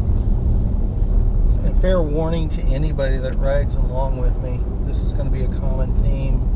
Pretty much anyone that rides along with me, I'm going to lob out the, the e-bike hand grenade and let you let you run with it. Um, Uh, what what what what is uh, what is what are your thoughts around? The Turn left onto Cemetery E-bikes. Road. So, anything that gets people on two wheels, to me, is a great thing. Um, and I know that 15 years from now, when I'm in my early 60s, it might be the difference between being able to do some really cool stuff and In a half mile, continue straight. Um, that said, I, the the place where I struggle to reconcile all the pieces are, say, on local mountain bike trails, where you can have um, much larger speed dis- discrepancies that can produce. Um, In a quarter mile, problems continue straight. and how do you sort out um, you know it's it's it's like being on the highway you in and of yourself driving 95 miles an hour is not necessarily problematic Continue on to Co Road doing that on a- 387. on a highway you driving 95 and somebody else driving 40 miles an hour below you And this is why we're not driving 95. Yeah, because you might come across a cow. That that speed discrepancy is where problems can occur. In one and a quarter miles, turn right.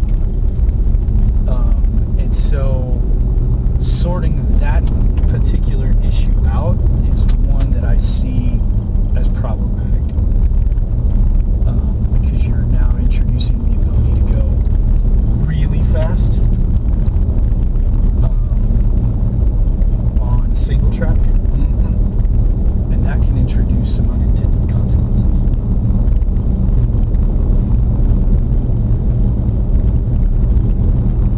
It's um,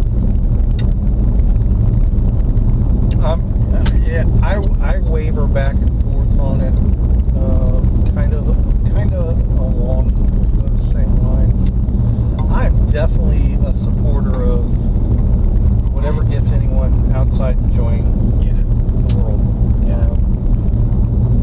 Um, that, that that part is very cool. Um, we had um,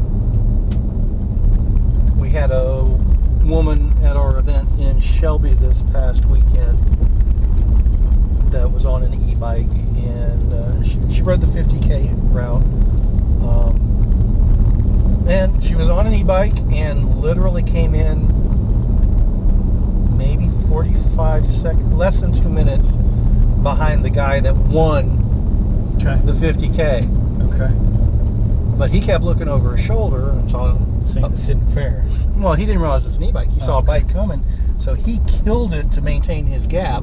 So when he saw this lady come in on an e-bike, at first he wasn't very happy with it, then he realized what he had done. and then he realized the push it gave mile, him. right. But the and here's where here's where I'm actually pretty psyched about what e-bikes have the potential to bring to the table. Uh, he was like, it was it was just you know it's like five minutes later he's like, I need to get my wife one of those so we can ride together.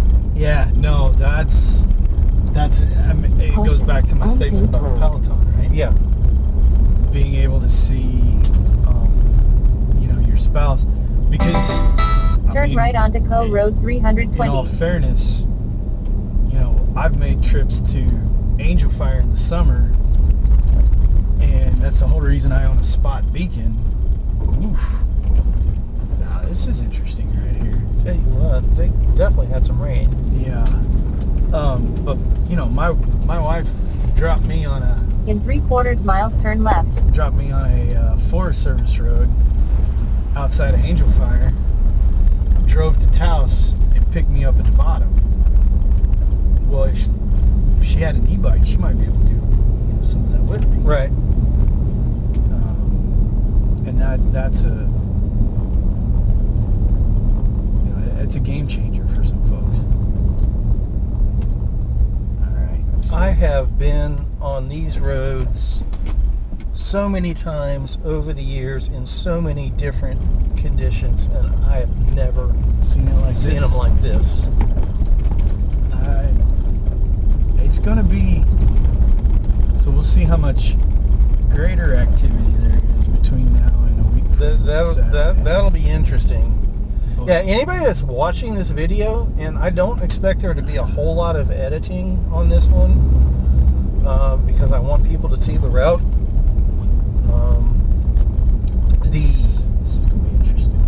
um, I think some of you will be surprised how different it is from In a quarter what mile, we saw today left. from what it ends up being event day. Uh, I- that's also going to depend upon the weather between now and then, but um, a lot of this is probably going to be a lot of brand new chunk gravel by then, Oh, is yeah. my guess.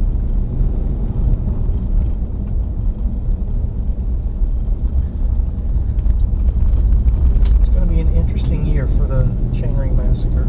Yes, sir. Think, Turn left onto Co Road 323. I think I'm going to stick with it. Is that closed up?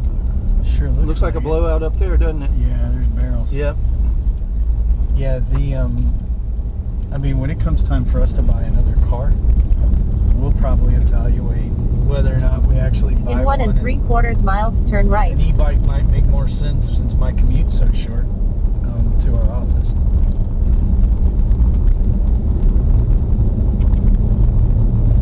And that's that's that brings up a good point. That's uh, The the applicability outside of what we think of traditional yes, cycling. Yes.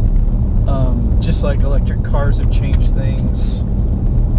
You know, I, everybody always asks me, "What are you gonna, what are you gonna sell when self-driving cars come around? Because you won't be able to insure them anymore." Maybe it's e-bikes. Maybe yeah, maybe it's I- e-bike you know- insurance or just e-bikes. I don't know. Uh, because the um, you know as as those transportation habits change, something like an e-bike with a limited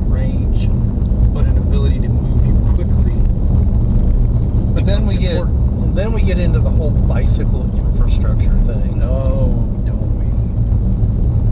In the middle of a giant metropolitan area yeah. with no cohesive strategy. Yeah. Look at all the debris.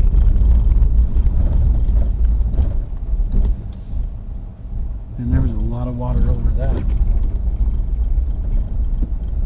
can see that rush through right mm-hmm. there. Yeah, well, yeah. what all when the grass this- is up in the fence like that and the Yeah, fence is blown fence- over, Fence is laid over.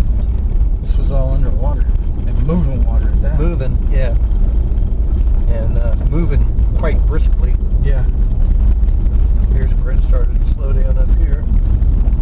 Yeah, the, the bike infrastructure in DFW, it, it's gotten so much better. I, I don't ever want to minimize that fact. But there's so much more that can be done. But I mean, you think about it. Got a, you know, a 30 mile range on an e-bike, if you had the right infrastructure, you could almost go from downtown Dallas to downtown Fort Worth Right. on it. And the reality is the range on them now is 50 or 60 miles. Yeah. And that's just in the past two years. Right. We've gone from 25, 30 to 50, 60. Um, And it's continuing to improve. you know, we're, Does we'll- that become your commute? Yeah. Because Without the infrastructure, I say no. yeah, So where True, where is the tipping point where the infrastructure is? well, I think it probably occurs. So, so there's a finite ability to build lanes on a freeway. Uh, the only way they're going to be able to do it is just convert existing roads roads to bike only roads. Well, or you know, one of the things that's always been plotted but never has In never a quarter been mile, completed turn right. is the the Trinity Vision, basically, for lack of a better word. The the North Texas Council of Governments Yeah. bike plan or whatever Yeah, it is. that, that basically runs along the levees. Yeah. from Fort to Dallas, well, that might become a viable. Turn right onto Path. Hill Road Oh, okay. No, I see what you're saying. Yeah. So instead of the turnpike they wanted to build, let's let's build a. Uh, Build a bike freeway or right, whatever. right. something along those lines. That kind of makes somewhat more sense. Um, Yeah, get over on your side. but it's it, you know it's, every time it's been proven many times over when you just look at raw data. In three and a half miles, turn right. You build more lanes, it just gets filled in, and the problem's not solved. right. I mean, the, the Katy Freeway in Houston is a classic example of that. They built, I think it's 75 lanes on each side, and it's still a parking lot. And um, as as we you know we talked earlier in this journey about all the people that have moved to North Texas. Well, as sprawl continues to happen, there's only so many lanes that can be built. But you're also now starting to see new um, commerce centers spring up. So the shops at Legacy, Legacy West, Toyota, Star, Frisco, that whole area where the tollway and 121 cross has become its own commerce center. So you can now live and you you could in theory e-bike to an office Right. there. Same thing with Dallas and Fort Worth and you know parts of Arlington and Grapevine's got its own sort of scene going. You've got these micro centers that are popping up. People can now begin to evaluate does it make sense to have the cost of a car because if you figure the car payment is $400 a month, insurance is another $100 a month, gas is another $100 to $200 a month, maintenance costs are another $50 a month. Averaged out over time, we're now encroaching on $750 to $1,000 a month. Does it make sense to live close enough to a micro center where you're working where you can leverage an e-bike? Sure. And ultimately, I think that's that'll be the general sort of direction these things kind of go. as as technology in cars continues to increase, the price will eventually become out of range for a lot of things, especially to own two of them Right. when they sit for the majority of their lifespan. Um, it just doesn't make financial sense. Well, but we're also we're also going to get to the point where people don't have a reason to go anywhere or go fewer places Yeah, on a less regular basis because you know realistically we've had the capabilities and the technology for a remote work environment for people really for, for the past 20 years yeah, Eh, but employers just are just now getting to the point where they accept that? Well, I, I mean, I have three folks that work with me, and I'm the only person that's ever in the office. Yeah.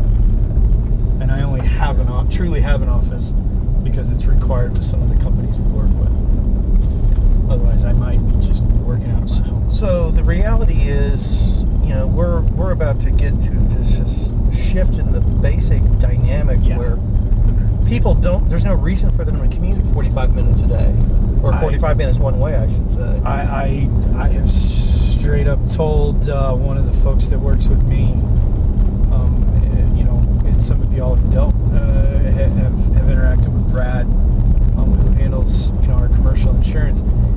So my office is in Colleyville, close to the airport. He lives in West Fort Worth. Eh, He and I are great friends, and I, I love being able to have him in the office. But I've straight up told him, don't waste an hour and a half or two hours in your car when you could be getting stuff done and then being able to spend time with your family. Yep. That's dumb. Um, and you know, it, it requires a different mindset from from who you work, you know, who's doing the work, because you don't you don't have that onerous clock punching. Well, that's what's You know, it, there's good and bad. This is interesting. It's a little chunky right a there. A little bit. Well, that was. Those those skinny tires are gonna pop like. Somebody's gonna lose a rim on that one. yeah, yeah. The- Clarence will hook you up with a Yeah, yeah, Mad Duck. the um, Cantu cycling wheels. Yeah, Cantu cycling wheels. Colonels will also hook you up. And Doug can make that happen. Yeah, I think we're finally getting to the point where management, management, for lack of a better term, recognizes that it's um, the remote work environment is actually more productive because you're, you know, there, you focus on what's getting done The as opposed to The face FaceTime. Yeah, it's like, Yeah. oh, who's who? Why did that person clock out 15 minutes early? Well, they got twice the work done anyone else. What do, what do you care? Yeah. In a quarter mile, And the turn right. reality, uh, Yeah. in, in our household at least, I mean, you know, Jan and I basically both work out of the house. Um, and you know, she's, you know, when when you work in that sort of environment, Do Turn right when onto they need to Hill Road you do them when they need to. So, There's things that get done at five o'clock in the morning. There's things Yeah. that get done at nine o'clock at night. Yeah. And they're hey, maybe I- at two o'clock in the afternoon, I we go for a bike ride or something I, like that. I, you know. So I, I've, I use a Surface Pro to run my uh, to run my business. This is always one of my favorite spots right here. Yeah. Just for no other reason, it's just cool. Church in the cemetery and stuff. Continue on to The, Hill uh, Road 207. But but with my Surface Pro, I've got the docking station and monitors, and so at 8:30 last night, the Surface Pro had the uh, college football championship game on it, and the the monitor attached to the docking station had the paperwork that I In needed one and to a quarter miles, turn left. and we made stuff happen. So you know, it's it's just the way it is.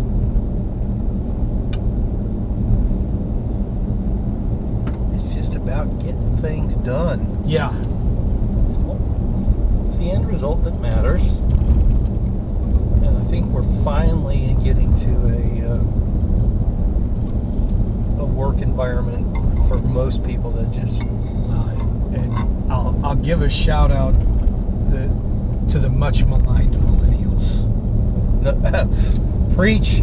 The the the they they uh, they're it's not that they're lazy. It's that they don't understand a punching the clock BS mentality. Right, right. You want me to do And, uh, what? Yeah, yeah. What? what, You what? need you need me here because you want to see that I'm in this chair. That doesn't make sense. Uh, Well, we, we want to make sure that you get your work done. I gave that to you eight hours ago. Yeah, and um, you know, it's a got a couple of crotchety Gen X dudes here talking about how that that that's a better way to think, um, and that's you know that's one of the things that I've tried to. I'm actually technically a boomer.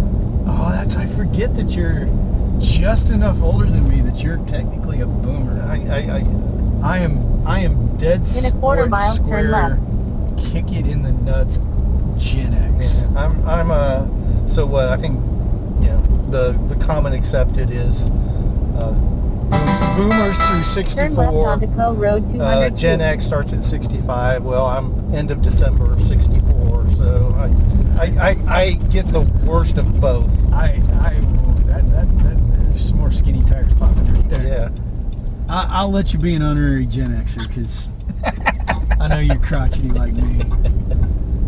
The uh, but it, it is. It's you know there there's there's a lot of things that were done as a result of like the industrial revolution that in today's technologically advanced world just don't make sense.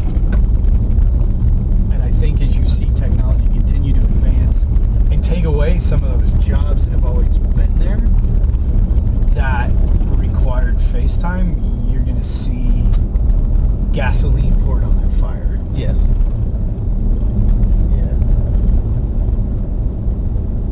it's um for anybody that's still with us, they're like scratching their head right now going, what? the only ones that are still with us are the ones that they've probably already muted it they're just watching the, Watching the course. watching the course now where am I going to attack Uh,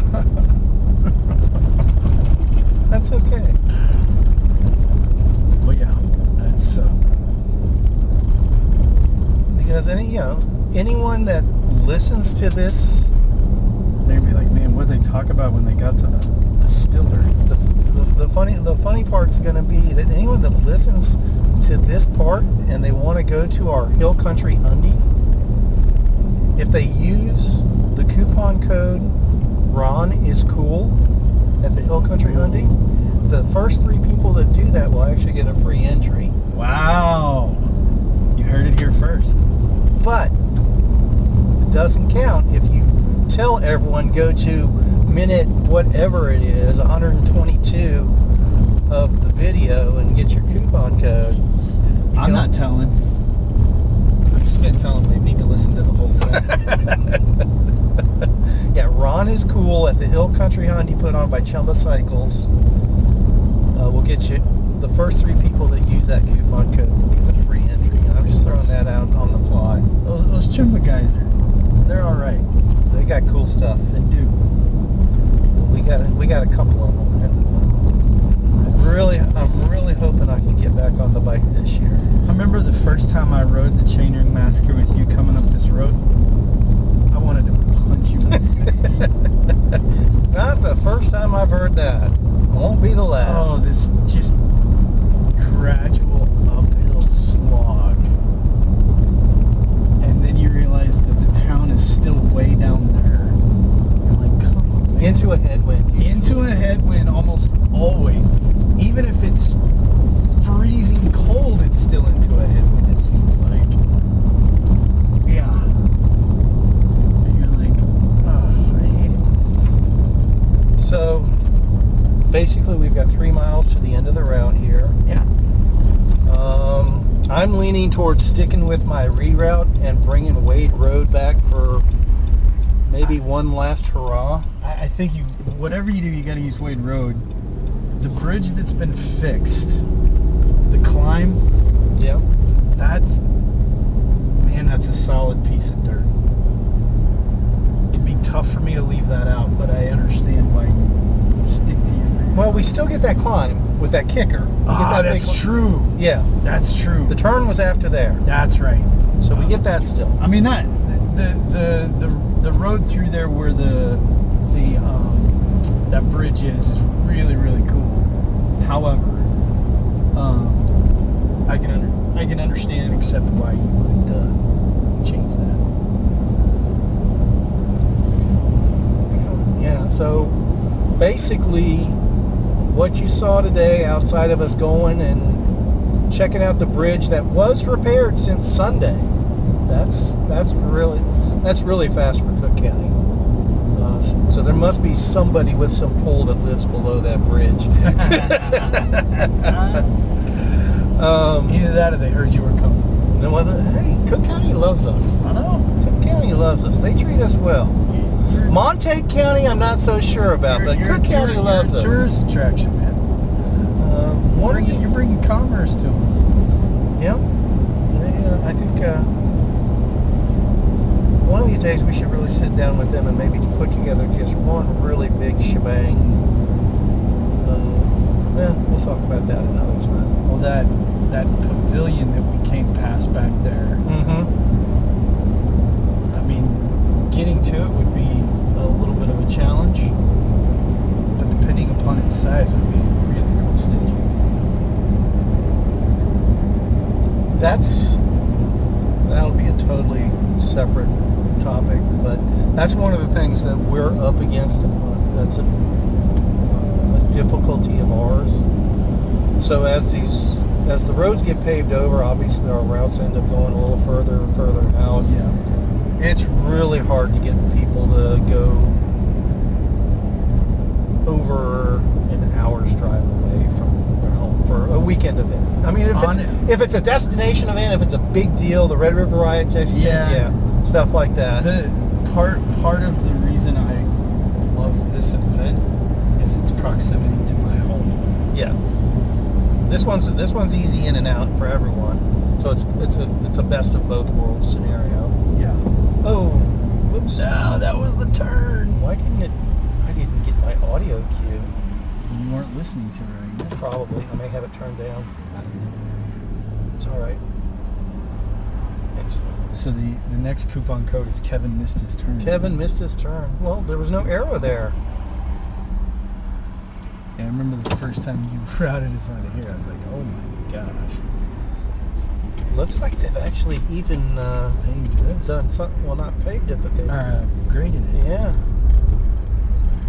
It's, it's in the so far anyway. It's in the best It's shape in- I've ever seen this I was road. to say it's in much better shape than it was this time last year when I wrote it.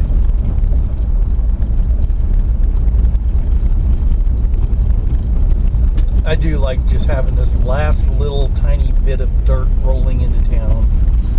Yeah, and it's usually in such bad shape. It's another kick in the shin. Are just ready to be done. there is that aspect of it too. I, I, I guess I do have a little bit of a sadistic quality, but oh well. I didn't say it was necessarily completely bad. It, just, it does exist. That's a new one too. I, it sure is.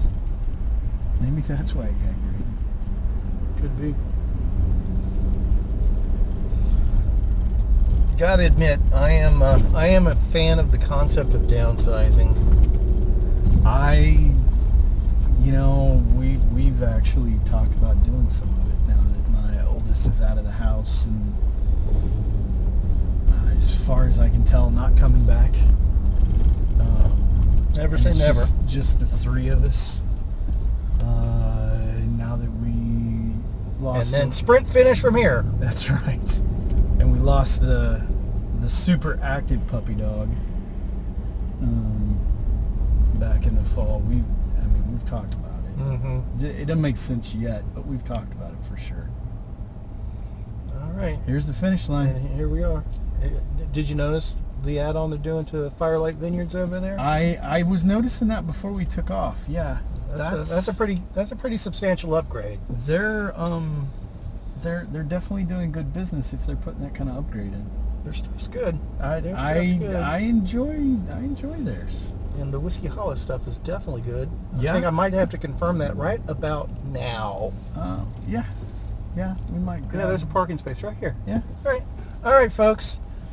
Thank you for joining us for this version of, or this edition of Spinistry Live. Uh, we have to go do some quality control checks at Whiskey Hollow Distillery, um, but not too much because we do both have to drive home. Um, come join us at the Texas Chainring Massacre. I'm going to do everything I can to have this video up within 24 hours of us doing this. Uh, we have right at about 150 entries left as I speak. We do expect to sell out. That Ron is Cool coupon code does not apply to the Texas Chainring Massacre. That will be for Hill Country Hundy only. We'll see y'all on the 25th at TCM. See ya.